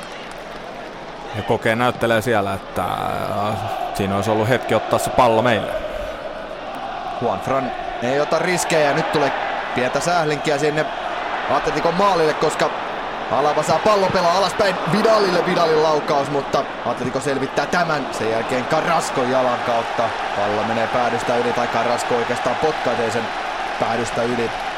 Ja näin Bayernille kulma potku. Siinä näytti jo hetken aikaa siltä, että mitä vaarallisempaa ei synny, mutta Bayern pelaa tilanteen loppuun ja näin Douglas Costa antamaan kulmapotkua. Hyvä kulma tulee maalille. Ja korkeammalle pääpallotaistelussa nousee Havi Marttines, mutta taitaa siinä samalla vähän rikkoa. Ja näin jatketaan Atletikon maalipotkulla tai vapaa-potkulla jommalla kummalla. Kysyit niistä, että mi- mitä Atletikon pitäisi nyt tehdä, niin äsken oli varmaan saanut hyvä esimerkki siitä, että Atletico lähti prässäämään sieltä ylempää, otti lyhyitä vaihtoehtoja aika rohkeasti kiinni. Ehkä siinä olisi Bayern voinut vielä avata sieltä vas- vasemmalainen kauttakin. Ja he saivat Bayernin pelaamaan sen pitkän pallon ja he voittivat sen kakkospallon itselleen. Ja kaikki meni niin kuin piti, mutta siinä vaiheessa olisi vaan pitänyt pystyä vielä saamaan se pallo omalle joukkueelle tai ainakin kontrolloidummin niin sitten pelata se pallo pidemmälle pois. Ja näin ei onnistuttu tekemään, niin erittäin vaarallinen maalintekopaikka Bayernille. Keskialueelta jälleen Atleticolle vapaa potku ja Diego Godin antamaan tätä vaparia. Godin nostaa laitaan kokeelle. Koke pyrkii pelaamaan takaisin. Ei ainakaan näissä keskialueen vapareissa Atletico pyri tavoittelemaan toppareita, jotka nousevat ylös, vaan vähän tuollaisilla puolipitkillä nostoilla yritetään edetä. Nyt sivuraja heittää Felipe Luis. Felipe Luis pelaa kokeille, kokee, yrittää pelata takaisin Felipe Luisille, mutta Xavi Alonso katkoo ja lähettää pallon pysty. Lewandowski juoksee jo linjan takana, mutta ei saa puolella syökkää palloa kunnolla mukaansa. Taistelee kuitenkin pallon takaisin omalle joukkueelle. Thomas Müller tekee ovelat harhautukset, käy siellä nurmen pinnassakin, mutta sen jälkeen matka tyssää ja päättyy näin. Atletico pääsee palloon, mutta avaava syöttö menee suoraan Douglas Kostalle. Jake Vidal pelaa Müllerille. Müller on kuitenkin selkävastustajan maaliin päin ja pudottaa takaisin alaspäin. Ja nyt vasemman kautta Riberi, Alaba, takaisin Riberi. Jake Vidal pelaa Alavalle näin pientä kolmio peliä Bayernilta ja sen jälkeen Riberi puolenvaihto tulee Laamille. Nyt pitää Karaskollakin vähän kiirettä. Douglas Costa takaisin Laamille. Laam katselee hetken aikaa syöttöpaikkaa, kunnes löytää Xavi Alonson. Alonso pelaa laitaan Douglas Costalle. Costalla No se oli keskitys kautta laukaus. Ehkä enemmän laukaus, koska se kiersi maalia päin, mutta Oblak on kuitenkin valppana maalillainen pystyy torjumaan. Mutta nätisti kyllä Bayern liivuttaa palloa. Nyt tulee pitkä pitkä avaus sinne kohti Carrascoa ja Neuer joutuu tulemaan rangaistusalueen ulkopuolelle ja puskemaan pallon sivurajasta yli. Äskeisessä hyökkäyksessä Bayernilla tai hyvä esimerkki tästä Bayernin laitapelaamisesta parhaimmillaan, vaikka tällä hetkellä kovin vaarallista tilannetta ei tullut. Eli, eli siinä oli todella liikkuvaa, liikkuvaa pelaamista, missä, missä vasemmalla laidalla sitten loppujen lopuksi laitapuolustaja oli tämän kolmion ylimpänä kärkenä, kärkenä ja heti välittömästi toisella puolellakin niin pelipaikat vaihtuu ja pelaajat liikkuu todella aktiivisesti. Felipe Luis heittää sivurajan ja Carrascon haastoyritys ei tällä kertaa tuota vierasjoukkueen kannalta toivottua tulosta ja samalla myös taitaa olla Arturo Vidal, joka käy ottamassa kotiyleisön ja herättelee näin myös Müncheniläisiä, jotka katsomon lehtereillä ovat. Tällä kertaa Neuer pystyy avaamaan lyhyellä. Nyt Torreskin on yksin tuolla ylhäällä prässäämässä. Ei ole enää parityöskentelyä Griezmannin kanssa, vaan aika lailla puhdas tuollainen 4-1, 4-1 tuo Atletikon ryhmitys tällä hetkellä. Bayern saa pallon hyökkäys kolmannekselle ja Filip Laa pallossa. Riveri hakeutunut nyt tänne oikeaan laitaan jälleen. Samaan laitaan, jossa Douglas Costa on, joten ei tässä laitapelaajat todellakaan pelaa siellä omilla kaistoillaan, vaan selkeästi pyritään tuonne laita-alueelle tekemään myös ylivoimia. Nyt on kuitenkin Atletikolla hyvä paikka. Torres pelaa Griezmann. Griezmann ei ole paitiossa! Antoine Griezmann! Se tulee! Kirkkaalta taivalta! Kimmo se tulee! Se tulee puskista, mutta se tulee Käsittämätöntä. nopeasti! Käsittämätöntä. Bayernin puolustuslinja on korkealla. Ei nouse avustava lippu ja Antoine Griezmann laittaa pallon vuoren varmasti verkkoon. Nyt kun tässä meille hidastusta näytetään, niin aika kiikun kaaku se on tilanne. Onko siellä Griezmannilla pää paitsi linjan väärällä puolella. Avustava lippu ei nouse. Se tässä on merkittävintä. Ja Griezmann upottaa pallon verkkoon. Avustava katsoo siinä millin tarkasti, että oliko Alaba vai kuka Taisi oli siinä Alaba. alempana, että hänen nyt vähän tällainen vino peliasento, että jalat oli vielä kolme senttiä lähempänä päätyrajaa. Tuosta, Griezmannin tuosta pää. kuvasta, kuvakulmasta en uskaltaisi näin varmaksi sanoa, mutta No ei, ei. Erittäin, erittäin pienestä kiinni. Multa taisi hajota tuoli tässä, kun mä pompin. joo, ei tässä, ei tässä itsekään kyllä todellakaan. Huhhuh. Huhhuh, tieltä tulee tasoitusmaali. Onko se sitten kuolinisku Bayernille? Vähän tässä edelleenkin kerää happea ja sitä, miten tuo koko tilanne syntyy. Kimmo, ke- kerro minulle, miten tilanne syntyy. Nyt Sen täytyy sanoa, että ei, ei hidastuskaan näyttänyt, että mitä siinä ai- aikaisemmin ta- tapahtui. En, en, en huomannut itsekään. Niin, mutta tota, sanoisin, että peli on vasta nuori. Eli Bayern on ollut tänään todella hyvä ja vakuuttava. Ja mitä pidemmälle peli menee, niin, menee, niin uskon, että he, he tulee vaan entistä vakuuttavammin, vakuuttavammin pelaamaan. Saa nähdä, saa nähdä. Se voi olla kuolinisku, jos ennen peliä oltaisiin sanottu, että Atletico Madrid tekee sen yhden maalin, niin aika moni olisi sanonut, että Bayernilla ei ole mahdollisuutta. Edelleen ne mahdollisuudet on, mutta nyt tulee Atleticolle hyvästä paikasta vapaa potku, kun Vidal vetää Griezmannia sukille ja sen jälkeen pientä nokkapokkaa Griezmannin ja Vidalin välillä, mutta vapari siitä vihelletään.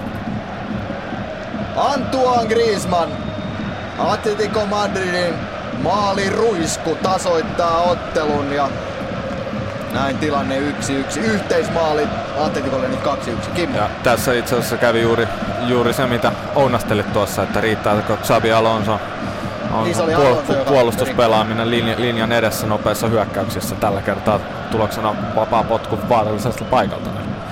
Vastaus on t- tällä kertaa ainakaan ei riittänyt. Ehkä se Alonson taklausrepertuaari ei, ei sitten enää näillä vuosilla ole niin, niin laadukas kuin ihan parhaimmilla saman paikan pelaajilla. Mutta nyt tämä Atletico vapaapotku vuorossa. Pallon takana Griezmann. Ja Griezmann on se, joka laukoo. Laukoo kuitenkin päin muuria. Pallo poppaa takaisin Atleticolle ja Gaville. Gavi rauhoittaa alaspäin vain Felipe Luisille. Ja Felipe Luisin ristipallo. Vähän siellä Godin sekä Lewandowski törmäilevät toisiinsa, mutta vapari ei vihelletä. Mutta Neuer laittaa pallon peliin melkein nopeammin kuin tuo edellinen pelipallo on edes ylittänyt päätyrajaa näin Bayernilla. Onhan tässä Bayernilla kiire. Ei kannata hätäillä missään nimessä, mutta se on nyt myös varma, että Kimmo ehkä vähän harmittaa, että jatkoajalle ei mennä. Joo, kieltämättä, kieltämättä onhan tämä, tämä tota, tai tätä ottelua kattoisi kyllä varmasti vielä toiset 90 minuuttia. Mutta jatkoaikaa ei siis ole luvassa ja Bayern tarvitsee jatkopaikkaa nyt kaksi maalia, koska vierasmaalisäännön perusteella Atletico olisi menossa tässä jatkoon. Pallo Vidalilla, etäisyyttä maaliin on noin 35 metriä, se kellaa, löytää hyvin sieltä välistä. Pienestä pienestä taskusta Müllerin, Müller yrittää pelata Douglas Kostalle. Kuitenkin Atletico puolustus hoitaa tilanteen ja tällä hetkellä usko on varmasti huipussaan myös Loseroji Blancosilla. Boateng yrittää jälleen tuollaisella vähän pidemmällä pallolla murtaa puolustusta siinä, kuitenkaan onnistumatta. No nyt on psykologisesti tietysti tämä maali on aivan huikea, huikea asia Atletikolle, mutta, mutta myös Bayernin kannalta täytyy muistaa, että heillä on aivan erinomainen nousu vastaavasta tilanteesta Juventusta vastaan alla, alla samassa kilpailussa, mikä on tällä hetkellä varmasti todella iso, todella iso tekijä psykologisella puolella. puolella eli en usko, että itseluottamus juurikaan tässä järkkyy. Nyt pelaa Müller hyvin paljon Douglas Kostalle. Douglas Kosta eteenpäin Lewandowskille. Laam oikeassa laidassa vapaana, mutta Vidal päättää itse laukkoa. Ehkä vähän turhan kunnianhimoinen yritys tällä kertaa chileläiseltä ja pallo menee selvästi ohi maalin. Nyt näemme tällä te- televisiokuvasta vielä tämän hidastuksen ja ei se paitsi ole avustavalla kyllä voisi sanoa, että todellinen haukan silmä näkee erinomaisesti tilanteen. Nyt nousee kyllä näkymätön kotsa myös täältä Pasilan suunnalta avustavalle, koska aika moni tuon olisi liputtanut. Ja liputtanut väärin. Kyllä nehän on sellaisessa käsittämättömän korkeita prosentteja, mitä avustavat saa näistä tiukoista tilanteista oikein, kun niitä tuolla jossain tutkimuksissa on laskettu. Ainakin UEFA ja FIFAn tutkimuksissa. Juuri niin. Varsin kerrotuomaritarkkailijoiden tekeminen. niin, niin. Joo, ei parita tuomareita enempää. Se on aina hienoa, kun tuomareiden teot eivät totteluita ratkaista. Ja sanotaan, että tuomarina oleminen on se on vaikeampaa kuin olla urheiluselostaja tai vaikka poliitikko. Siinä ei, ei saa muuta kuin lokaa niskansa. Nyt tulee Atletico jälleen uudestaan. Ja pallon Carrasco.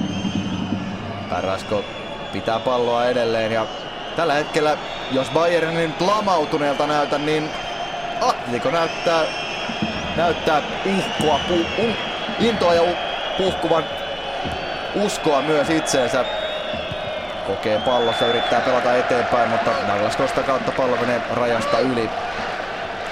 Tuossa näytettiin äsken vielä kerran tuo hidastus. Se tapahtuu aika nopeasti, mitä, miten Griezmann on läpi, mutta olihan Bayernin linja tilanteessa jotenkin, jotenkin aika korkealla. Nyt tulee kuitenkin Felipe Luis ja pääsee kymppi alueelle ja sen jälkeen syöttö vielä viereen. Juan Franin laukaus menee kuitenkin reilusti ohi, mutta tässä nähtiin sitten Atletico Madrid ja Felipe Luis vasenpakki kuljettaa pallon kymppialueelle, syöttää siihen noin seitsemän metriä sivuun Juan Franille, joka laukoo, joten vasemmilla ja vasen ja oikea puolustaa nyt käytännössä hyökkäyksen kärkenä. Kyllä vähän olisi kaivannut sitä ulkoisuuden kierrettä siihen Juan Franin vetoon, niin olisi voinut olla siellä tolpan juuressa, mutta nyt muutama metri ohi. Yksi yksi Bayern München, Atletico Madrid tällä hetkellä. Ja Atletico tällä tuloksella menossa mestarien liigan finaaliin on uusimassa temppunsa. Edellisen kerran Los Roji Blancos pelasi finaalissa 2014, silloin vastassa oli Real Madrid se Xabi Alonso yritti viittoilla Vidalille, että nouse sinne seuraavaan väliin. Eli hän, on, no, hän pelaa nyt, Xabi Alonso pelaa vähän ylempänä, ei ole enää toppareiden välissä. Ja yrittää siinä selkeästi kertoa Vidalille, että Vidalin pitäisi liikkua enemmän sinne kymppialueelle ja sinne taskuihin. Nyt Douglas Costa saa pelattua pallon Laamille. Laam kaatuu nurmen pintaan, mutta ei ole rikettä. Felipe Luis pelaa hienosti tilanteen. Nyt tässä kun vähän spekuloidaan, niin se, että Thomas Müller epäonnistui rangaistuspotkussa, niin sehän oli No, se oli jo siinä vaiheessa käänteen tekevä, mutta nyt kun Atletico on tehnyt sen yhden maalin, niin ei... Kyllä, se oli iso hetki, iso hetki. Ja oli Hessenkin puheet, että... No, ottelu on vasta Müller vain voittaa sinut, niin tällä hetkellä ne ei ihan saa tukea, mutta kuten Kimmokin sanoi, niin vielä on peliä jäljellä. Xavi Alonso puskee korkean pallon tuonne linjan taakse. Lewandowski yksin siellä prässäämässä ja Juan Fran pystyy pelaamaan pallon niin, että se ei mene päätörajasta yli. Vähän seisovilla jaloilla tuntuu Bayern olevan ja siinä on lähellä, että Torres olisi karannut. Havi Martinez kuitenkin katkoo. Sen jälkeen Jimeneziltä jälleen vähän tällainen eriskummallinen katkoyritys. Pallo pomppaa Riverille vasempaa laitaa. Riveri haastaa. Matala keskitys sinne maalia kohden, mutta Jimenez on välissä myös tässä. Ja näin pallo pomppaa sivurajasta yli. Nopeasti laittaa Riveri jälleen palloa peliin. Käyttää pallon siinä Alavalla. Alava Riverille ja Riveri Xavi Alonsolle. Xavi Alonso vaihtaa puolta Laamille. Laam Douglas Kostalle. Mutta ei saa tuonne millään ylivoimaa, vaikka puolen vaihto tapahtui hyvin nopeasti. Nyt on muutaman kerran ollut oikean laidalla, laidalla toi laitapeli ei ole ihan pelannut. Eli Nyt tulee Müllerin pudotus siihen Lewandowskia kohden ja Atletico viime tipassa onnistuu katkomaan pallo päätorjasta yli ja kulmapotku Bayernillekin Kimmo. Eli siinä vaiheessa, kun tuo nopea painopisteen toisella laidalla on tullut, niin siellä ei ole ollut leveydessä tai, tai vielä niin kuin diagonaalisesti eteenpäin, sinne laitaan suuntautuvaa syöttöä. Xavi Alonso kulmapotku. Sen Atletico selvittää sekä Boateng. Pyssyttää vasemmalla jalallaan, mutta pyssyttää suoraan päin Himenesiä. Laam saa pallon keskialueella. Pelaa viereen Boatengille. Boatengin pitkä pallo, hyvä pallo tuleekin. Ja Havi Martinez on jatkamassa, jatkaa kuitenkin selvästi yli maalin, mutta nyt taas hetkellisesti vähän parempaa Bayernia. Kuten nyt normaalisti jalkapallopelissä, niin aina se paine ei ole toisella maalilla, vaan vähän sumatovaiheitakin tulee väkisinkin. No, eli vielä siitä laitapelaamisesta, niin siinä vaiheessa kun pallo saadaan sinne toiselle laidalle ja vaikka, vaikka Laamille, Laamille se siihen napsahtaa, niin jos, jos tota, Douglas Costa on liikkumassa poispäin ää, maalista kohti sivurajaa ja hänelle sinne syötetään, niin mahdollisuudet mur, murtautuvia suorituksia on aika vähäiset ja mahdollisuudet edistää peliä aika vähäiset. Eli, eli pitäisi ehtiä valmiiksi sinne hyvin asemiin, asemiin jo ennen kuin se painopisteen vaihto tapahtuu. Kohta 65 minuuttia takana Bayern Münchenin ja Atletico Madridin välistä mestarien liigan välierää ja toista osaa pelattu. Tilanne 1-1. Tällä tuloksella siis Atletico olisi menossa mestarien liigan finaaliin. Douglas Costa on nyt melko alhaalla pallon kanssa tuossa puolenkentän tuntumassa. Pelaa Boatengille. Boateng lähettää ristipallon kohti Mülleriä. Müller pudottaa alaspäin Laamille. Näin Bayern jauhaa ja jauhaa ja etsii, etsii rakoja, jonne voisi iskeä. Laam pelaa Douglas Costalle. Mutta siinä on oikeastaan viisi, neljä viisi Atletico pelaajaakin oikeassa laidassa. Kyllä ainakin tällä tavalla, että tuon keskialueella on laitettu viisi pelaajaa, niin tuntuu siltä, että Atletico saa tuonne laidalle paremmin, paremmin miehitystä kuin sillä 4-4-2 ryhmityksellä. Siin, siinä oli nyt tilanne, mikä olisi mielestäni kuvastanut ensimmäisen osaottelun ensimmäistä puoliaikaa erinomaisesti. Eli Douglas Costa saa laidassa pallon kohtuu kaukana vastustajan boksista, monta vastustajaa vastassa ja Douglas Costa ratkaisu on yrittää yksin pistää kolme jätkää puhelimeen. Ja menee itse puhelimeen. Juuri näin, eli se erittäin, erittäin, erittäin harvoin onnistuu noista tilanteista.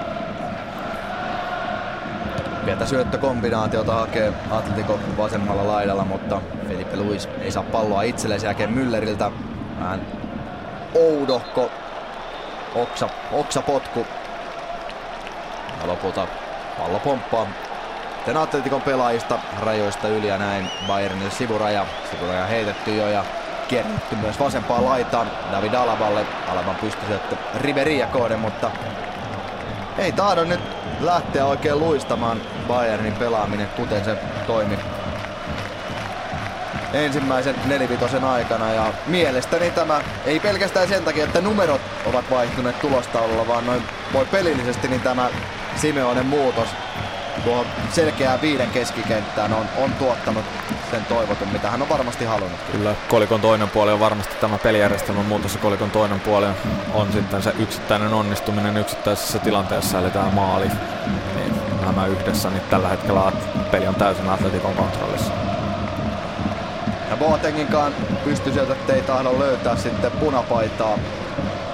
Boateng heittää sivurajan kohti Lewandowskia. Lewandowski yrittää suojata, mutta ei onnistu tämäkään ja tällä hetkellä Atletico onnistuu voittamaan näitä kaksinkamppailua kovalla, kovalla prosentilla. Se on voittanut läpi kauden.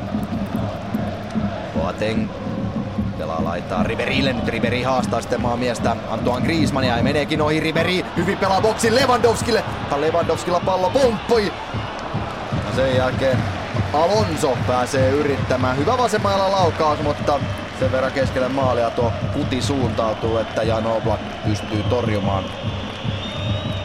Robert Lewandowski, joka on tällainen pelaaja, joka pystyy pienessä tilassa pitämään palloa, niin tänään tuntuu siltä, että hänelläkään se kosketus ei ihan samettisin mahdollinen ole ollut noissa pienissä tiloissa. Joo, tekis mieli sanoa ihan samaa, että, että vielä ei ole nähty sitä Lewandowskin perussuoritusta siellä boksissa, eli, eli tota, siirto sivuun ja pallo maaliin, mikä äsken, äskenkin oli lähellä. Mutta ehkä se nähdään sitten vielä. Ja tämä ei varmasti pelkästään ole Lewandowskin huonoutta, vaan siellä on Jimenez Godin topparikaksikko, joka on ehdottomasti, jos ei, jos ei nyt maailman, niin ainakin Euroopan parhaita. Torres rikkoo hyökkäys päässä ja näin Bayern saa pallon 70 minuuttia. Kohta pelattu ottelu, joten parikymmentä minuuttia tässä on Bayernilla aikaa ja jos nyt rehellisesti laskee, niin ei tässä toisella puoliskolla Bayernilla ihan hirveästi ole hyviä maalintekopaikkoja edes ollut ja aika mennyt aika vauhdilla eteenpäin. Kiire tässä alkaa pikkuhiljaa tulemaan, mutta toki jalkapallossakin pari maalia. Niiden tekemiseen ei, ei ihan liikaa aikaa tarvitse mutta tuska kasvaa koko ajan ja se paine, kun Riverin keskitys tulee maalille, tulee kuitenkin liian lähelle Oblakia ja Oblak poimii pallon käsiinsä. Sellainen hälyttävä merkki Bayernin kannalta tässä on nyt, että he eivät saa tuota palloa tuotua tarpeeksi lähelle Atletikon boksia, vaan tämä pallonhallinta tapahtuu liian kaukana, nämä keskitykset lähtee liian vaikeista asennoista, vähän liian kaukaa siellä boksista ja, ja tavallaan, eli Atletico on nyt pelin Atletikolla on pelikontrollissa ja nyt Bayernin pitäisi pystyä ehkä ottaa yksi pykälä lisää kärsivällisyyttä näihin pitkiin hyökkäyksiin, eli, eli äh, vähän pidempiä syöttöketjuja esimerkiksi muutama hidas syöttö laidalla, jonka jälkeen sitten muutamalla nopealla toiselle puolelle. Nyt pallo Vidalille, Vidal pelaa Lewandowskille, Lewandowski laukoo suoraan ilmasta, siinä oli hyvä paikka. Mutta Lewandowskin laukauksen tiellä on Jan Oblak. Nyt oli hieno yhteispeli Vidalilta ja Lewandowskilta, mutta osuma palloon on ei niin, niin täydellinen kuin se olisi voinut olla. Toki välillä sellainen epäpuhdas osuma pallo saattaa maalivahdin kannalta olla vaikea, mutta Oblak on hereillä. Mutta ensimmäisen puoliskon jälkeen oli ehkä vähän vaikea kuvitella, että tässä tapahtuu täysi, täyskäännös pelin kontrollin suhteen. Siitä, että Atletico nousee todella pahasta pinteestä ja ottaa pelin kontrollin itselleensä. Tai niin, niin tässä on vain käynyt ja sehän on Kimmo, se on jalkapallo hienoa. Kyllä, kyllä. Se on nimenomaan tämän upean lajin mahtava puoli. Avi Martinez pallossa, nosto jälleen boksiin. Ja Lewandowski tuuppii Godin ja sen verran, että pilli soi. Ja Lewandowski käy hiilenä. Ei, ei pidä tästä tuomiosta, ei, ei senttiäkään, mutta tuomittu, mikä tuomittu. Ja se on lopulta Juan Fran, jota Lewandowski, no aika hellästi siinä käsittelee, mutta Chakirin mielestä siinä on sen verran rikettä, että vapari siitä vihelletään. Lewandowski on nyt tuomioiden jälkeen pelin aikana mussuttanut kyllä varmasti jokaiselle erotuomarille, joka kentältä löytyy. Että mielenkiintoista nähdä, että koska, koska lappu heiluu vai heiluuko ollenkaan. Totutusti se on, että näissä isoissa peleissä ja isommilla areenoilla niin vähän saa tuomareille antaa kritiikkiä. He kyllä kestävät sen. Sekin, siitäkin tunnistaa hyvän tuomari. 70 minuuttia on pelattu Bayern Münchenin ja Atletico Madridin välistä ottelua ja tilanne 1-1 ja yhteismaalit siis 1-2 eli Atletico menossa jatkoon ja Bayern tarvitsee sen kaksi maalia. Se on selvää. Jatko aikaa tai jatkoottelua ei tänään nähdä. Se on varmaa. Nyt Torres tuupataan nurmen pintaan. Boateng nostaa kädet pystyyn ja eipä soi pillikään.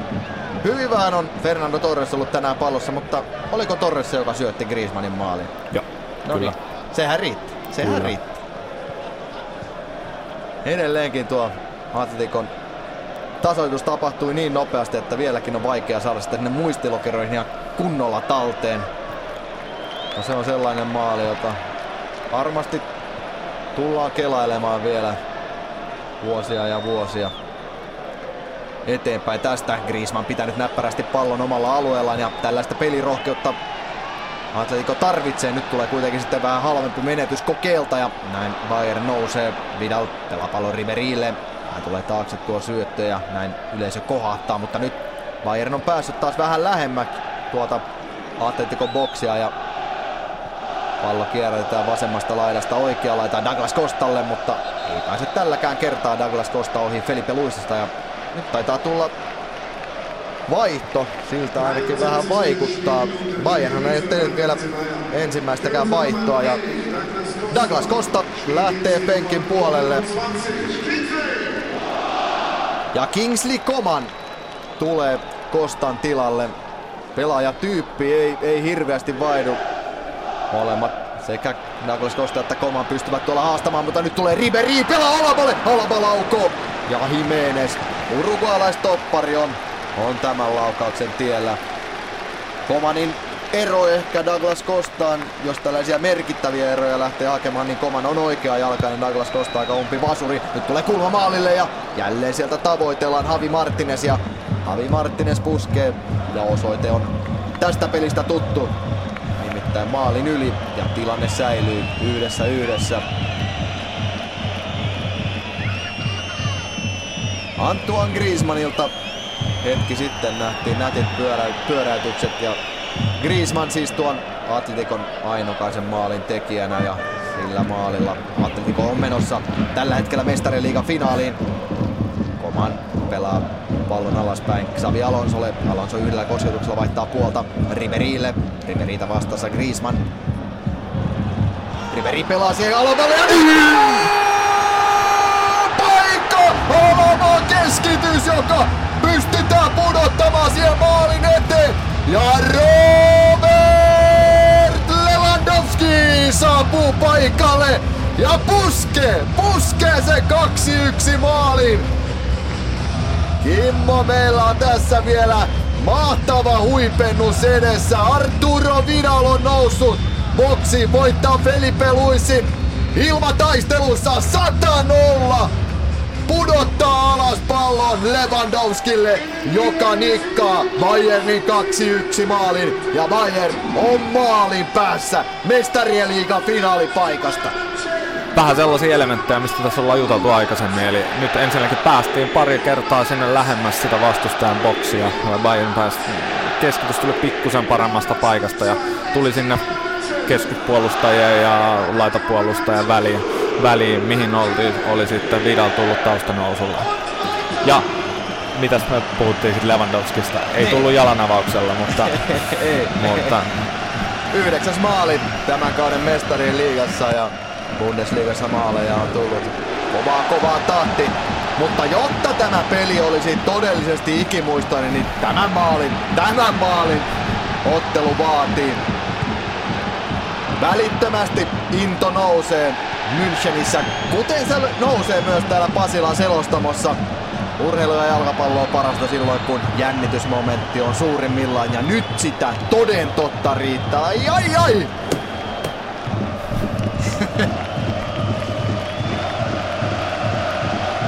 Kuullaan, niin tunnelmaa riittää tällä hetkellä. Ja Bayernin kannattaa heränneet hetken horroksestaan Juventusta vastaan Bayern onnistui nousemaan jo vähän epätoivoisen oloisesta tilanteesta. Nyt tilanne ei välttämättä ollut täysin epätoivoinen, mutta hankalalta se näytti. Nyt kaikki on kuitenkin mahdollisuutta. Tilanne 2-1, yhteismaalit siis 2-2. Tällä tule- tuloksella Atletico olisi edelleen menossa jatkoon. Nyt keskialueella rapataan Atletikon pelaajista kokea ja näin vapaa potku Löserohi Blankosille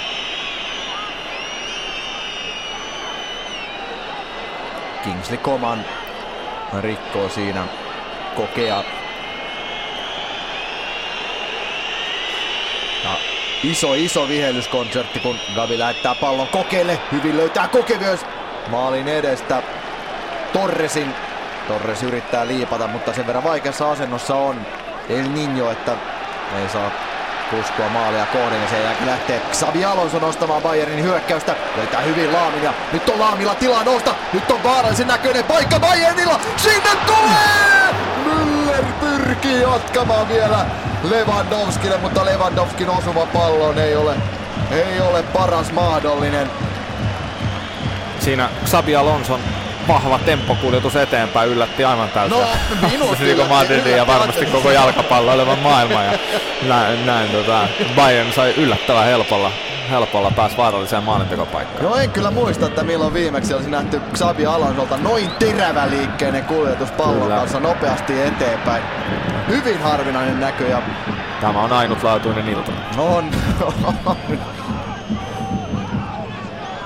Juan Fran pallossa oikealla laidalla ja näin Atletico oikea pakki lähtee nousemaan. Siinä kaksi Bayernin pelaajaa edessä, mutta niin vain Juan Fran pääsee kulmalipun tuntumaan, kunnes sitten tekniikka tekee tenät ja pallo karkaa päätyrajasta yli.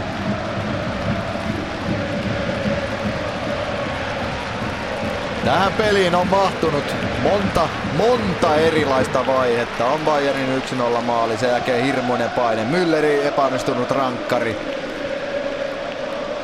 Toisella puoliskolla sitten taas Atletikon ryhmityksen muutos. Yksi yksi tasoitus sen jälkeen näytti hetken aikaa siltä, että Bayern on jopa lyöty, mutta vielä mitä? Ja nyt tulee Alavan palloa jälleen boksiin.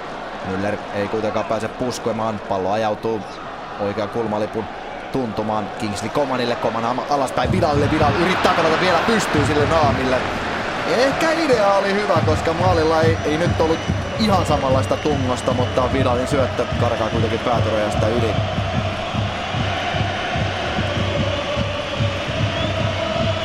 Arturo Vidal nousi siis ilmatilan herraksi tässä Bayernin 2-1 osumassa. Hyvin, hyvin tuttu näky, jos Juventuksen pelejä joku on seurannut, että Arturo Vidal on keskityspalloista pienestä koostaan huolimatta todella vahva ja pudotus Lewandowskille oli täydellinen.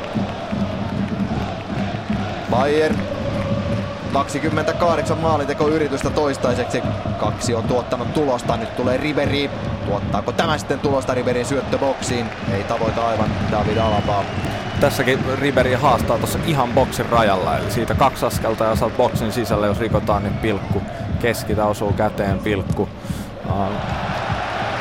Jatkuvasti toi pakottaa Atletikon vetäytymään lähemmäs maalia ja Atletikon taas pitäisi pystyä pitämään noin tilanteet sen kolme metriä, viisi metriä kauempana sieltä omasta boksista lähempänä sitä laitaa, mikä antaa heille enemmän pelivaraa, enemmän valmistautumisaikaa keskityksiin. Xavi Alonso kulma tulee hyvin maalille, tulee kuitenkin suoraan Torresin päähän. Jälleen tässä ehkä varmasti sekin, että kun Atletico pelannut paljon ilman palloa siinä toisen puoliskon alkuun energiavarastoissa oli vähän enemmän. Silloin prässikin oli, oli aavistuksen korkeammalla.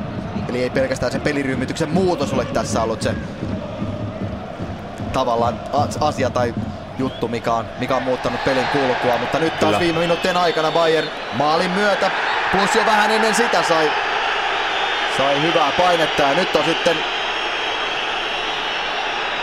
Bayernin pelaajat aika, aika raivoissaan, koska oliko Koke, joka Atikon pelaajista kävi heittämässä palloa vähän, vähän pois. Ja nyt siellä on useampikin pelaaja sitten hämmentämässä. Pallo on kuitenkin jo laitettu peliin ja David Alaba saa laukausupaikan kääntää vielä oikealle sen jälkeen takaisin Vasurille. Hirmuinen pommi suoraan päin Saulia. Näin Atletico selviää ja sen lähtee Griezmann nousuun. Ei saa palloa kuitenkaan mukaansa. Alaba, Havi Martinez on nyt korkealla korkealla hyökkäämässä. Oblak nyrkkeilee, ei saa palloa kuitenkaan pois sieltä parhaalta maalintekosektorilta, mutta sen jälkeen tulee puolustaja tapuin ja Felipe Luis potkaisee pallon vai keskialueen puolelle. Samalla myös Atletikolla tulossa Thomas Partey kentälle. Alaban laukaus ja Saul puolustaa sen kyllä niin hyvin kuin voi olla ja voi on, on laittanut visusti kyllä. kädet selän taakse ja ottaa rintakehällä tuo pallo ja isku vastaan. Kyllä. Nyt muisti tekee tepposet, mutta oliko nimenomaan ensimmäisessä osaattelussa tässä vai jossain muussa pelissä viime aikoina, kun samanlaista tilanteesta pallo kyllä osui käteen, mutta tuomari tulkitsi olleen luonnollisessa peliasennossa eikä antanut rangaistuspotkuja. Antoine Griezmann lähtee vaihtopenkin puolelle viimeisiksi minuuteiksi ja menee sinne jännittämään. Aivan kammottava tilanne mennä tässä vaiheessa penkille. Jännittämään. Olet äsken ollut vielä vaikuttamassa pelin kulkuun ja nyt, nyt vaihtopenkin puolelle. Aivan todella tulisille hiilille viimeisiä minuutteja katsomaan ja Thomas Partey tulee siis Antoine Griezmannin tilalle. Bayern hyökkää Alaba voimin. Alaba aina onnekkaastikin pallo pomppaa. Aivan käsittämättömän taitavasti pelattu kyllä taas Bayernilta todella kovan pressin alla pystyivät vielä murtamaan tuon pressin. Ja nyt Koma pääsee leikkaamaan keskustaan. Paukauskin lähtee, mutta sen verran kohti Oblakia tulee tämäkin kuti, että Atletico maalivahti onnistuu tilanteen selvittämään. 81. peliminuutti on jo käynnissä ja 2-1 tilanne, joten aikaahan Bayernilla edelleenkin on, on tehdä se yksi tarvittama maali ja jättää samalla myös sitten Atletico ilman maalia! Nyt tulee! Herranen aika sentään! Javi Martinez hölmöilee! Rikko Fernando Torres ja aivan siinä boksin rajoilla! Ja Zakiri tuomioon! Atletico Madridille rangaistuspotku! Kun otetaan huomioon kuinka vähän tai... Ei, nyt meni kyllä, nyt meni kyllä tuomaristolta. Tämä, tämä tuomio meni täysin väärin. No täysin väärin on ehkä vähän turhan kova, kova sana, mutta mielestäni rike tapahtuu rangaistusalueen ulkopuolella, ellei tuossa sitten, no, no Kimmo. Jaa, jaa. Joku, jos, tu- sanotaan jos... näin, että joku tuomari olisi varmasti vielä vaparin, Zakiri vieltää rangaistuspotkun. Kyllä, itsekin tulkitsin kyllä, että rike tapahtui ulkopuolella, ellei siinä ollut sitten katsottu, että se jatkui boksin sisään. Juuri näin. Torres pallon taakse, vauhtiin! Torres!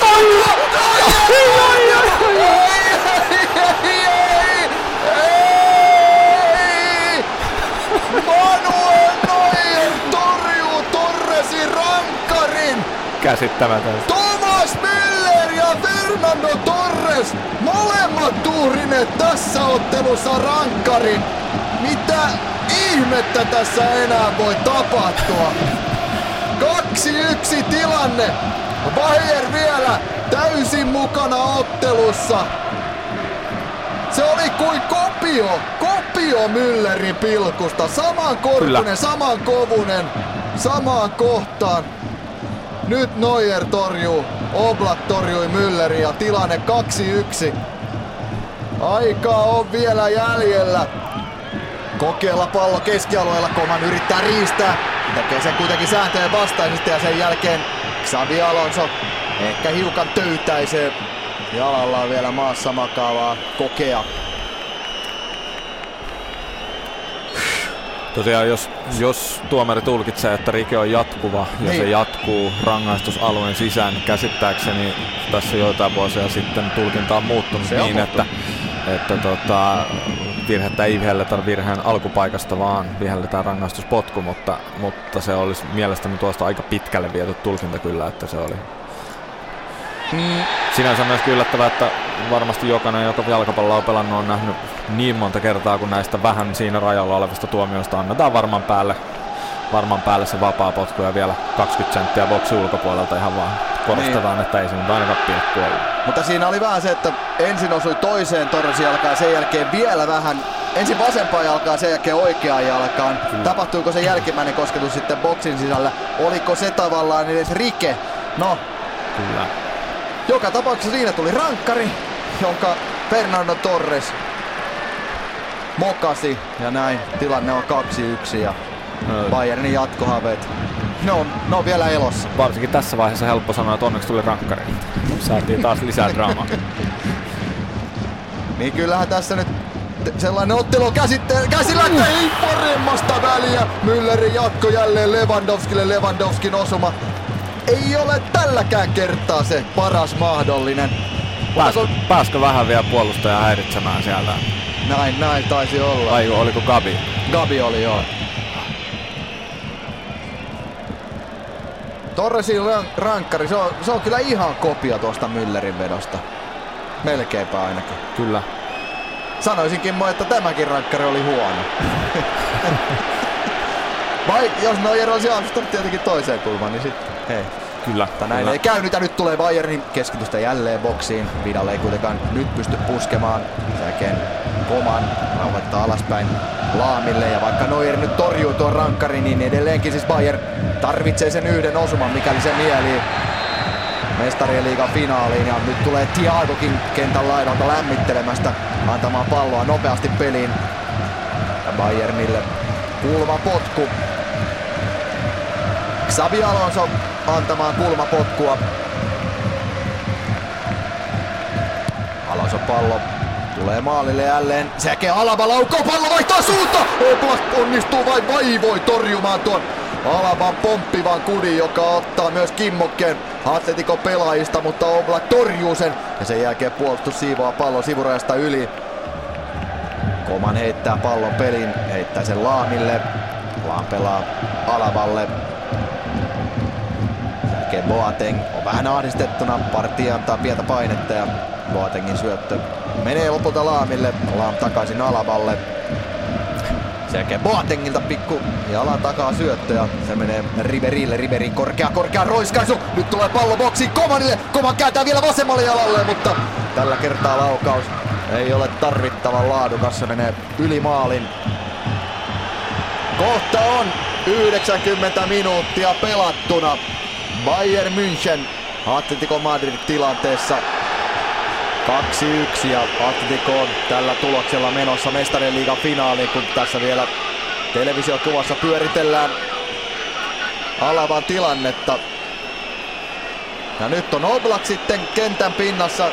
Tekisi melkein mieli sanoa, että nyt ei ole ehkä käynyt mitään pahemmin, vaan Oblak ottaa tässä pienen, pienen tauon. Toki voin olla väärässä, mutta jotenkin tuntuu, että Simone Poppo saattaa ehkä tässä vaiheessa käyttää tämän kortin. Vähintään 99 prosentin todennäköisyydellä, niin jos numerot tois toista päin, niin taas kun tarvis maalin, niin mitään huoltotoimenpiteitä ei tarvittaisi. Oblak pitelee siinä reittään ja huoltohenkilökunta tulee kentälle ja kun maalivahdista on kyse, niin pelihän ei voi jatkua ennen kuin Oblak on saatu paikkautua. Jos kenttäpelaajasta olisi kyse, niin pelaaja voitaisiin hoitaa tuolla kentän rajojen ulkopuolella, mutta kun maalivahdista on kyse, niin se on se paras pelaaja, joka kannattaa ottaa tämä loukkaantuminen. Ja tällä ja. kertaa lainausmerkeissä. Ja siksi sen takia varmasti Simeone on ennen ottelua tämän myöskin kertonut Oblakille, ja että minkä takia hän on se pelaaja, kenelle tämä loukkaantuminen pitää tulla, jos sellaista tarvitaan. Koska ei siinä tuo torjunta näytä siltä, että Oblakia nyt kun tänne meille pyöritään hidastuskuvaa, niin tämä on päivän, tämä on päi, aivan päivän selvä. Ää sinne mitään ei ole käynyt. Ehkä sellainen pieni vihlaisu, hyvin hyvin pieni vihlaisu on saattanut Joo. tuntua. Ja... Aika iloisesti hyppi siinä ylärimaa ja vaikka mihin. Kohta on 90 minuuttia täynnä ja neljäs erotuomari tulee nostamaan lisäajan pituuden. Viisi minuuttia Bayern Münchenillä armon aikaa. Ja Savits on myös tulossa Atletikolta kentälle, joten Simeone säästänyt myös yhden vaihdon tähän toisen puoliskon lisäajalle. Ei käy pallo rajoista ylös, yli, vaikka kotiyleisö näkeekin tilanteen näin pallo Atletikolla ja oikeassa laidassa hyvin pelaa Gabi yhteen kokeen kanssa. Sen Gabi hakee syöttöpaikkaa kokeelle. Aivan, u- aivan upeata pelaamista Atletikolta jo tässä jo, johtoasemassa. Loistavaa tällaista niin kuin varmaan päälle rauhallista pallohallintaa Bayern Münchenin kenttäpuoliskolla, mikä paitsi tietenkin Bayern ei saa tehtyä maali, ei saa luotua maalipaikkaa, mutta myös vie vähän sitä sellaista psykologista drivea siitä, että nyt, nyt niin kuin, ei oikein tunnu siltä, että Bayern tässä olisi nyt niin kuin maalia luomassa. Aikaa on vielä nelisen minuuttia, noin suurin piirtein lisäaikaa minimissään jäljellä. Neuer laittaa palloa peliin ja pelaa sen David Alaballe. Ja nyt on Atletikolla melko korkealla tuo prässi ja näin Boateng päätyy siihen, että laittaa vain pitkän pitkän pallon ja Havi Martinez saa pelattua Juanfrani pois tilanteesta näin. Riberi saa pallon, Riberi yrittää keskittää. Keskittää päin Jimenezia ja pallo päätyrajasta yli, joten näin Bayernille kulma potku. Vielä tulee Bayern Münchenille tilaisuus tehdä kolmas maali. Mestariliigan finaalipaikat tuova kolmas maali. Riberi pallo! Pallo poppaa Komanille. Koman kääntää vielä keskustaan. Partii kuitenkin pelastaa tilanteen ja roiskaisee pallon keskirajan tuntumasta Yliase ja Simeone ottaa pallon käsinsä ja... Aha! Oho! Oho! Nyt käy Simeone aivan lämpöisenä ja siinä saa tuota vaihtolaikkaa nostava tuleva toimihenkilökin kommentit Simeonelta ja pienen tuuppaisi, tuuppaisu kyytipojaksi. Pitkä pallo tulee risti, ristikulmaan Riberille, Riberin nosto maalille. Siellä on hyvin Bayerilla pelaaja. Kovan! Ei saa sisään! Laukoo vaikeasta asennosta ja laukoo lopulta melko selvästikin yli ja ohi maalin. Ja nyt tulee Atletikon vaihto. Kokee pois kentältä. Savic, toppari, kokee tilalle ja näin siis. Kokee ei pidä mitään kiirettä, ottaa siellä syndejä pois vielä matkalla penkiltä pois ja koko Bayernin pelaajisto suurin piirtein on siellä työntämässä kokea jo kentältä pois. Lisäaikaa mennään. Bayern Atletico 2-1 tilanne. Bayern tarvitsee yhden maalin, mikäli se mielii mestariliigan finaali. Jos sitä ei tapahdu, Pep Guardiolan aika Bayernissa, se jää lopulta melko rumaksi muistoksi, vaikka niin paljon hyvää Guardiola onkin tehnyt. Bayernin peräsimessä, mutta edelleenkin on tullut toistettua. Aikaa on vielä jäljellä ja nyt tulee pitkä pallo. Oblak ottaa ensin rinnalla haltuun pallon ja pelaa siinä ihan muutaman sekunnin vielä pois. Guardiola levittelee käsiä kentän laidalla. On sitä mieltä, että vapaa potku olisi pitänyt viheltää. Ja nyt on mielenkiintoista tähän paljon sitä lisäaikaa oikeasti annetaan, koska syyhän sille, miksi pelaajat tekee kaiken maailman metkut ja varsinkin tässä lisäajalla on se, että sitä lisäaikaa ei ikinä siihen lisätä. Niin, aika harvoin. Eli se kannattaa. Näin, se kannattaa joka ikinen sekunti käyttää, koska jos viisi on näytetty, niin yleensä siihen viiteen myös jää, vaikka siitä käytettäisiin kolme minuuttia näihin, näihin ajanpeluuseen. Boateng yrittää lähettää palloa keskialueelta sinne boksiin, mutta Atletico pelaajat hyvin välissä ja Partii pitää palloa hyvin. Pystysyöttö linjan taakse ei kuitenkaan aivan onnistu, koska akrobaattisesti päällään Boateng onnistuu tuo pystysyötön katkaisemaan. Alavalle on tulla kiire, kun Xavi Alonso syöttö on hiukan heikko, mutta Alaba ehtii pallon sen Xavi Alonso löytää hyvin Riberi pitkällä syötöllä. Riberi pelaa pallon, laittaa Komanille. Komanin keskitys. Riberi pallossa! Ei pysty kuitenkaan laukumaan sen verran paljon on pelaaja edessä. Alaba pystyy! Atletico pelaajat kuitenkin peittävät tämäkin. Bayernin myllytys jatkuu.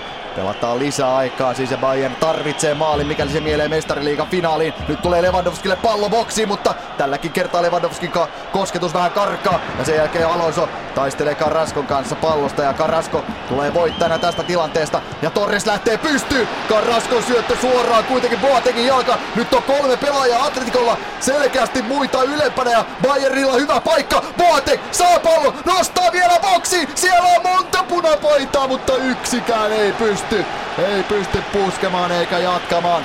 Pallo sivurajasta yli ja Riberi heittämään.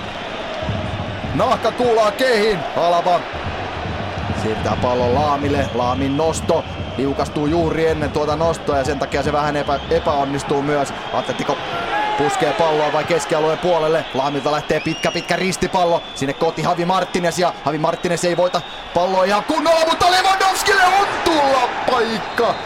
Lewandowski ei kuitenkaan, ei kuitenkaan ehdi pallon. Se on siinä. Ja se on siinä. Pilli on soinut viimeisen kerran. Pep Guardiola poistuu, poistuu häviänä, poistuu nopeasti. Diego Simeone jää kentälle juhlimaan. Tämä oli totta kai pelaajien näytös, mutta tämä oli myös valmentajien jättimäinen taistelu, joka päättyy lopulta niin, että Bayern München voittaa, mutta Atletico menee finaaliin. Vierasmaalisäännön perusteella. Xabi Alonso, hän tietää sen, että tämä oli ehkä viimeinen kerta, kun mies pääsee tavoittelemaan mestarien liigan pystiä. Nyt siihen ei tule mahdollisuutta. Jos niin käy, että Atletico Madrid niin sanotusti päätyyn asti menee ja pokaalin, pokaalin nappaa, niin pakko sanoa, että kyllä ihan ansaittua reittiä ovat sinne ainakin kulkeneet. Eli kyllä tämä oli taas sellainen testi tuolle joukkueelle, että, että ho, hoijaa ja ei voi, ei voi kuin hattua nostaa Diego Simeonelle ja kaikille sille työlle, mitä hän on, hän on Atletico Madridissa tehnyt ja tietysti myöskin jokaiselle pelaajalle ja koko joukkueelle. Aivan käsit, käsittämätön ilta ja aivan käsittämättömän kova suoritus heille.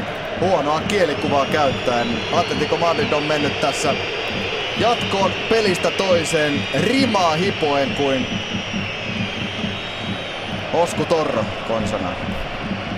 Tai jotain, mutta 2-1 loppunumerot. Bayern München ei ole tänä vuonna myöskään mukana mestariliigan finaalissa, vaan Los Rioi Blancos Atletico Madrid etenee mestarien liigan finaaliin.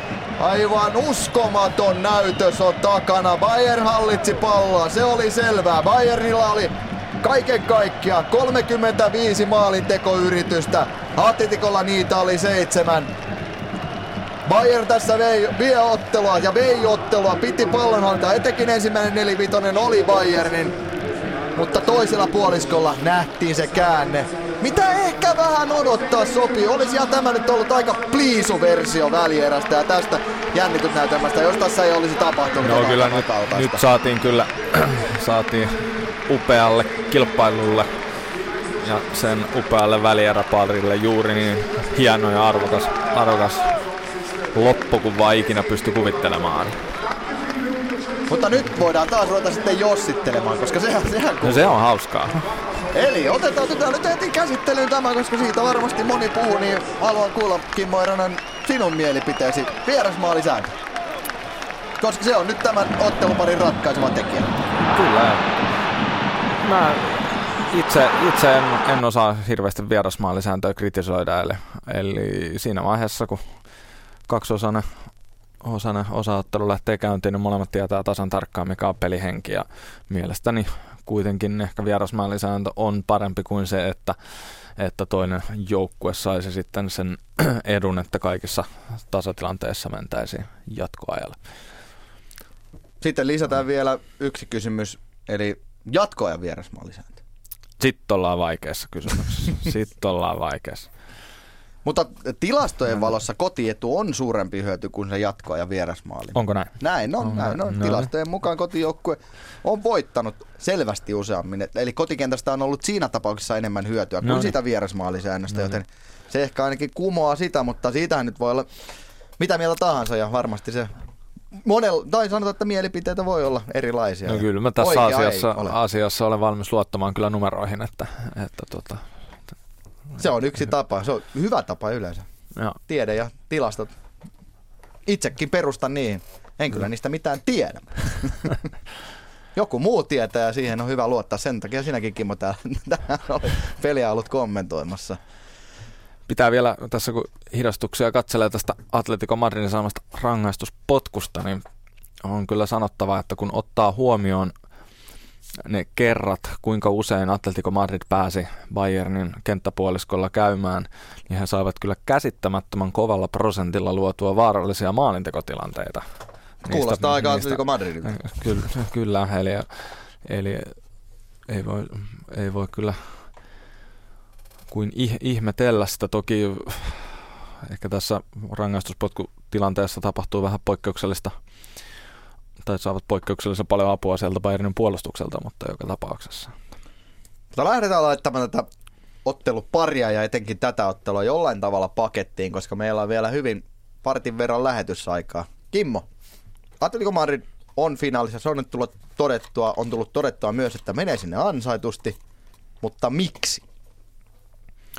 No mä mä ehkä nostaisin tässä, että, että voidaan puhua niin joukkueesta ja joukkueesta ja yksittäisistä peleistä ja näin. Mä ehkä nostaisin tässä myös sellaisen niin isomman, isomman kuvan, kuvan ja ottaisin askeleen taaksepäin. Eli kyllähän tämä, tämä tota, Atletico Madrid ja Diego Simeonen pelitapa, äärimmilleen viety pelitapa on tietynlainen uh, vastateesi tällaiselle äärimmäisyyteen viedylle pallahallintapelille, mikä nyt on kuitenkin ollut jonkunnäköisenä vallitsevana, vallitsevana niin teemana tässä kansainvälisessä huippufudiksessa viime vuosina. Ja, ja sanotaan, että no, siitä Pep Guardiolan Barcelona-ajasta lähtien. Eli Niin, jo, jo, esimerkiksi useamman- näet varmaan siitä ja yhdistettynä Espanjan maajoukkueen Juuri näin, juuri näin. samanaikaiseen Mutta sanotaan, että noin hal- pyöreästi kymmenen vuoden säteellä voidaan sanoa, että pallonhallinta on ollut aika vallitseva Juuri pelitapa. näin, ja Siihen sitä- me, ja sen menestyksen suhteenkin myös. Ja sitä vastaan on sitten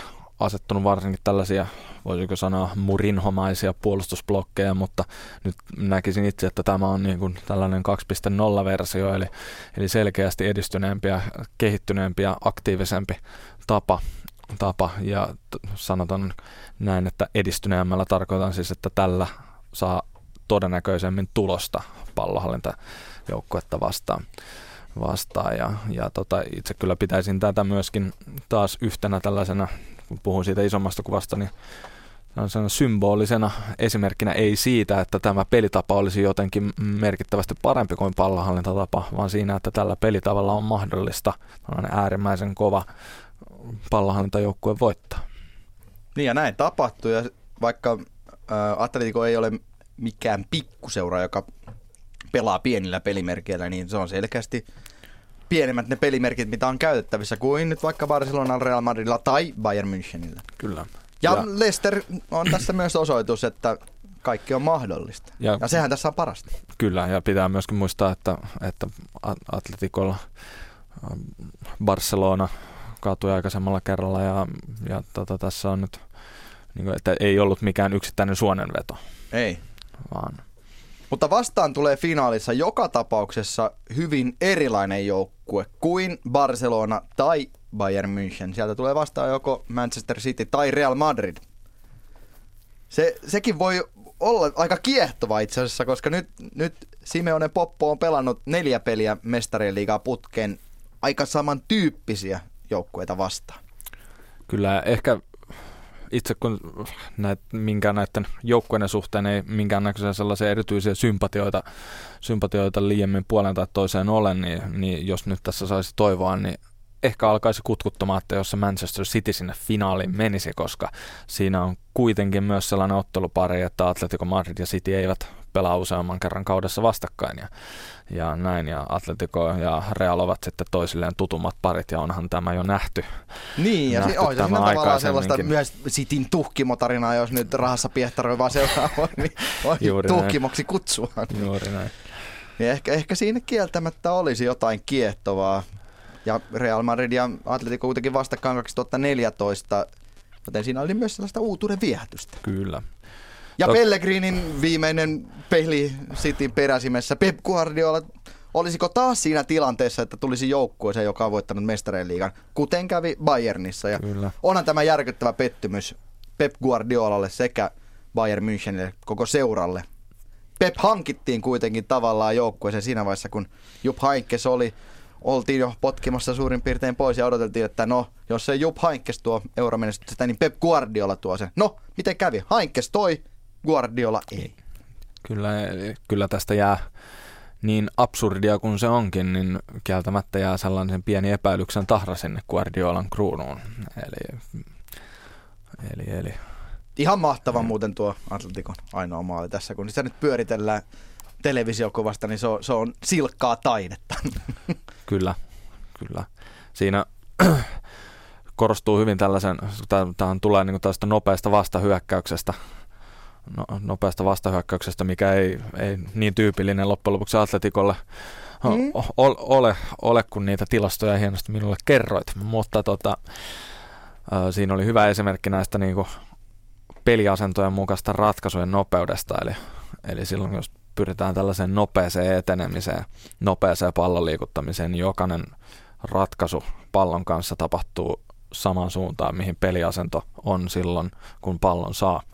Ja tällöin ehdit havainnoida optimaalisesti sen seuraavat vaihtoehdot ja pystyt taitavana pelaajana niin valitsemaan parhaan mahdollisen syöttötavan, millä syötät, jotta sillä seuraavalla pelaajalla on taas kaikista nopeinta ja mahdollisimman helppoa pelata sinne seuraavaan suuntaansa. Suuntaan se pallo toki yksi näistä syötöistä tapahtuu päällä, mutta, mutta siinäkin sama, sama, sama tilanne. Eli tuleeko siinä nyt neljä vai viisi suoritusta, jossa kaikissa valitaan heti yhdellä kosketuksella mahdollisimman helppo suoritus. Ja avainasiassahan tällöin on tietysti se palloton liike, mikä on tapahtunut ennen kuin saat pallon. Yksi juttu muuten, mikä pitää, pitää sanoa tuosta, koska se oli niin atletikko kuin olla ja voi, koska kaikki lähti pitkästä purkupallosta, mutta se purkupallo ei ollut purkupallo, vaan se oli pitkä syöttö, joka oli purkupallo. Eli.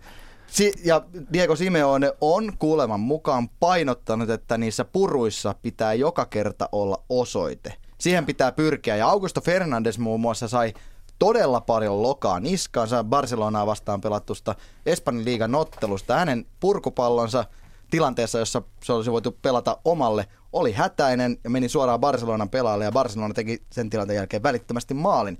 Ja silloin Augusto Fernandes sai järkyttävän määrän lokaa Simeonelta kuuleman mukaan niskaansa, koska se purkupallo oli huonolaatuinen. Ja itse asiassa kun tuossa nähdään, niin vaikeasta asennosta oliko Jimenez, joka lähettää tuollaisen 50-metrisen pallon vielä huonommalla vasemmalla jalalla, mutta se menee silti juuri oikeaan osoitteeseen. Joo, eli eikä ny- sitä voi nyky- purkupalloksi edes Ei, sanoa. se on, se on katkosyöttö. Eli ny- nykyjalkapallolla sen moderni, modernin puolustamisen yksi avainasia on se, että kun yritetään puolustaa eteenpäin ja yritetään saada niitä nimenomaan niitä syötön katkoja vielä mielellään niin, että se syötön katkokin suuntautuu kohti vastustajan maalia, niin yksi tällainen keskeinen laatutekijä, mitä puolustajien pitäisi opetella varsinkin meidän kaikkien lasten ja nuorten parissa toimivien valmentajien pitäisi opettaa, opettaa pelaajille sitä, että kun liikut katkaisemaan syötön, niin sillä ensimmäisellä kosketuksella, jos pystyt pelaamaan sen välittömästi peliä edistävästi omalle pelaajalle, niin se on sellainen niin kuin puolustuspelaamisen kruunun jalokivi. Ja katko syöttö, termi. Kyllä. Se siis sekä ne, jotka tätä vielä lähetystä kuuntelevat, sekä minä selostaan laitan vahvasti korvan taakse, koska siinä nähtiin – katkosyötön loistava esimerkki. Atletico Madridin ainoassa maalissa. Kyllä. Joka mahdollisti siis jatkopaikan. No. Nyt on jännittävää nähdä, jännittävää nähdä kyllä, että tota, minkälaisia, jos minkälaisia toimenpiteitä seuraa tästä Diego Simeonen tuuppaisusta. Siinä mentiin jo aika kauas tällaisen ystävällisen läppä, läppäisyn mm. yli, että itse ainakin tulkitsin, että Diego Simeone kyllä ihan suoraan löi tätä oliko sitten, ei ollut neljäs erotuomari, mutta... Vaan se, pela, se joka on nostamassa tätä pelaajakylttiä, jossa kyllä. näkyy numerot vaihtopelaajien jos tämä olisi tapahtunut silloin, kun peliä ei pelata lisäaikaan, niin en olisi yhtään yllättynyt, jos olisi tullut suora punainen kortti Simeonelle, jos erotuomarit tämän tilanteen havaitsivat. Ja voisin kuvitella, että neljäs erotuomari sen siinä näki. Mielenkiintoista nähdä. Mutta kun Pahimmassa on... mahdollisessa niin. tapauksessahan niin. Simeon ei ole finaalissa. Niin, ja Espanjan liigassa mies on myös katsomossa, koska oli omia pallopoikia no niin. käskenyt heittämään siis palloja kentälle, kun vastustaja ei lähtenyt vastahyökkäykseen. Ja tästä sitten no. tuli kolmen ottelun toimitsijakielto. Eli no, kaikki keinot käytetään, mutta nyt pitää vielä ottaa se esiin. Se on tullut toki lähetyksen aikana esiin, että kun aika usein mediassa me toimittajat, me selostajat nostamme tähtipelaajia esiin ja ehkä muodostamme osittain semmoista tähtikulttia, niin oman mieleeni on jotenkin niin virkistävää nähdä se, että – mestariliigassa on joukkue, joka meni sinne nimenomaan joukkueena 11 pelaajaa, jonka yhtenäinen työ, valmentajan valinnat ovat mahdollistaneet sen, kuten sitten vaikka myös Lesterin menestys Englannin valioliigassa. Se, se on perustunut joukkueen yhtenäiseen pelaamiseen. Siinä ei ole ketään yksittäistä pelaajaa, joka on paistattelemassa parrasvaloissa, vaikka toki Mahresia, Vardia ja kolokanteita sun muita nostetaan esiin, niin se on silti koko joukkueen yhteinen toimi, mikä tuo tämän menestyksen.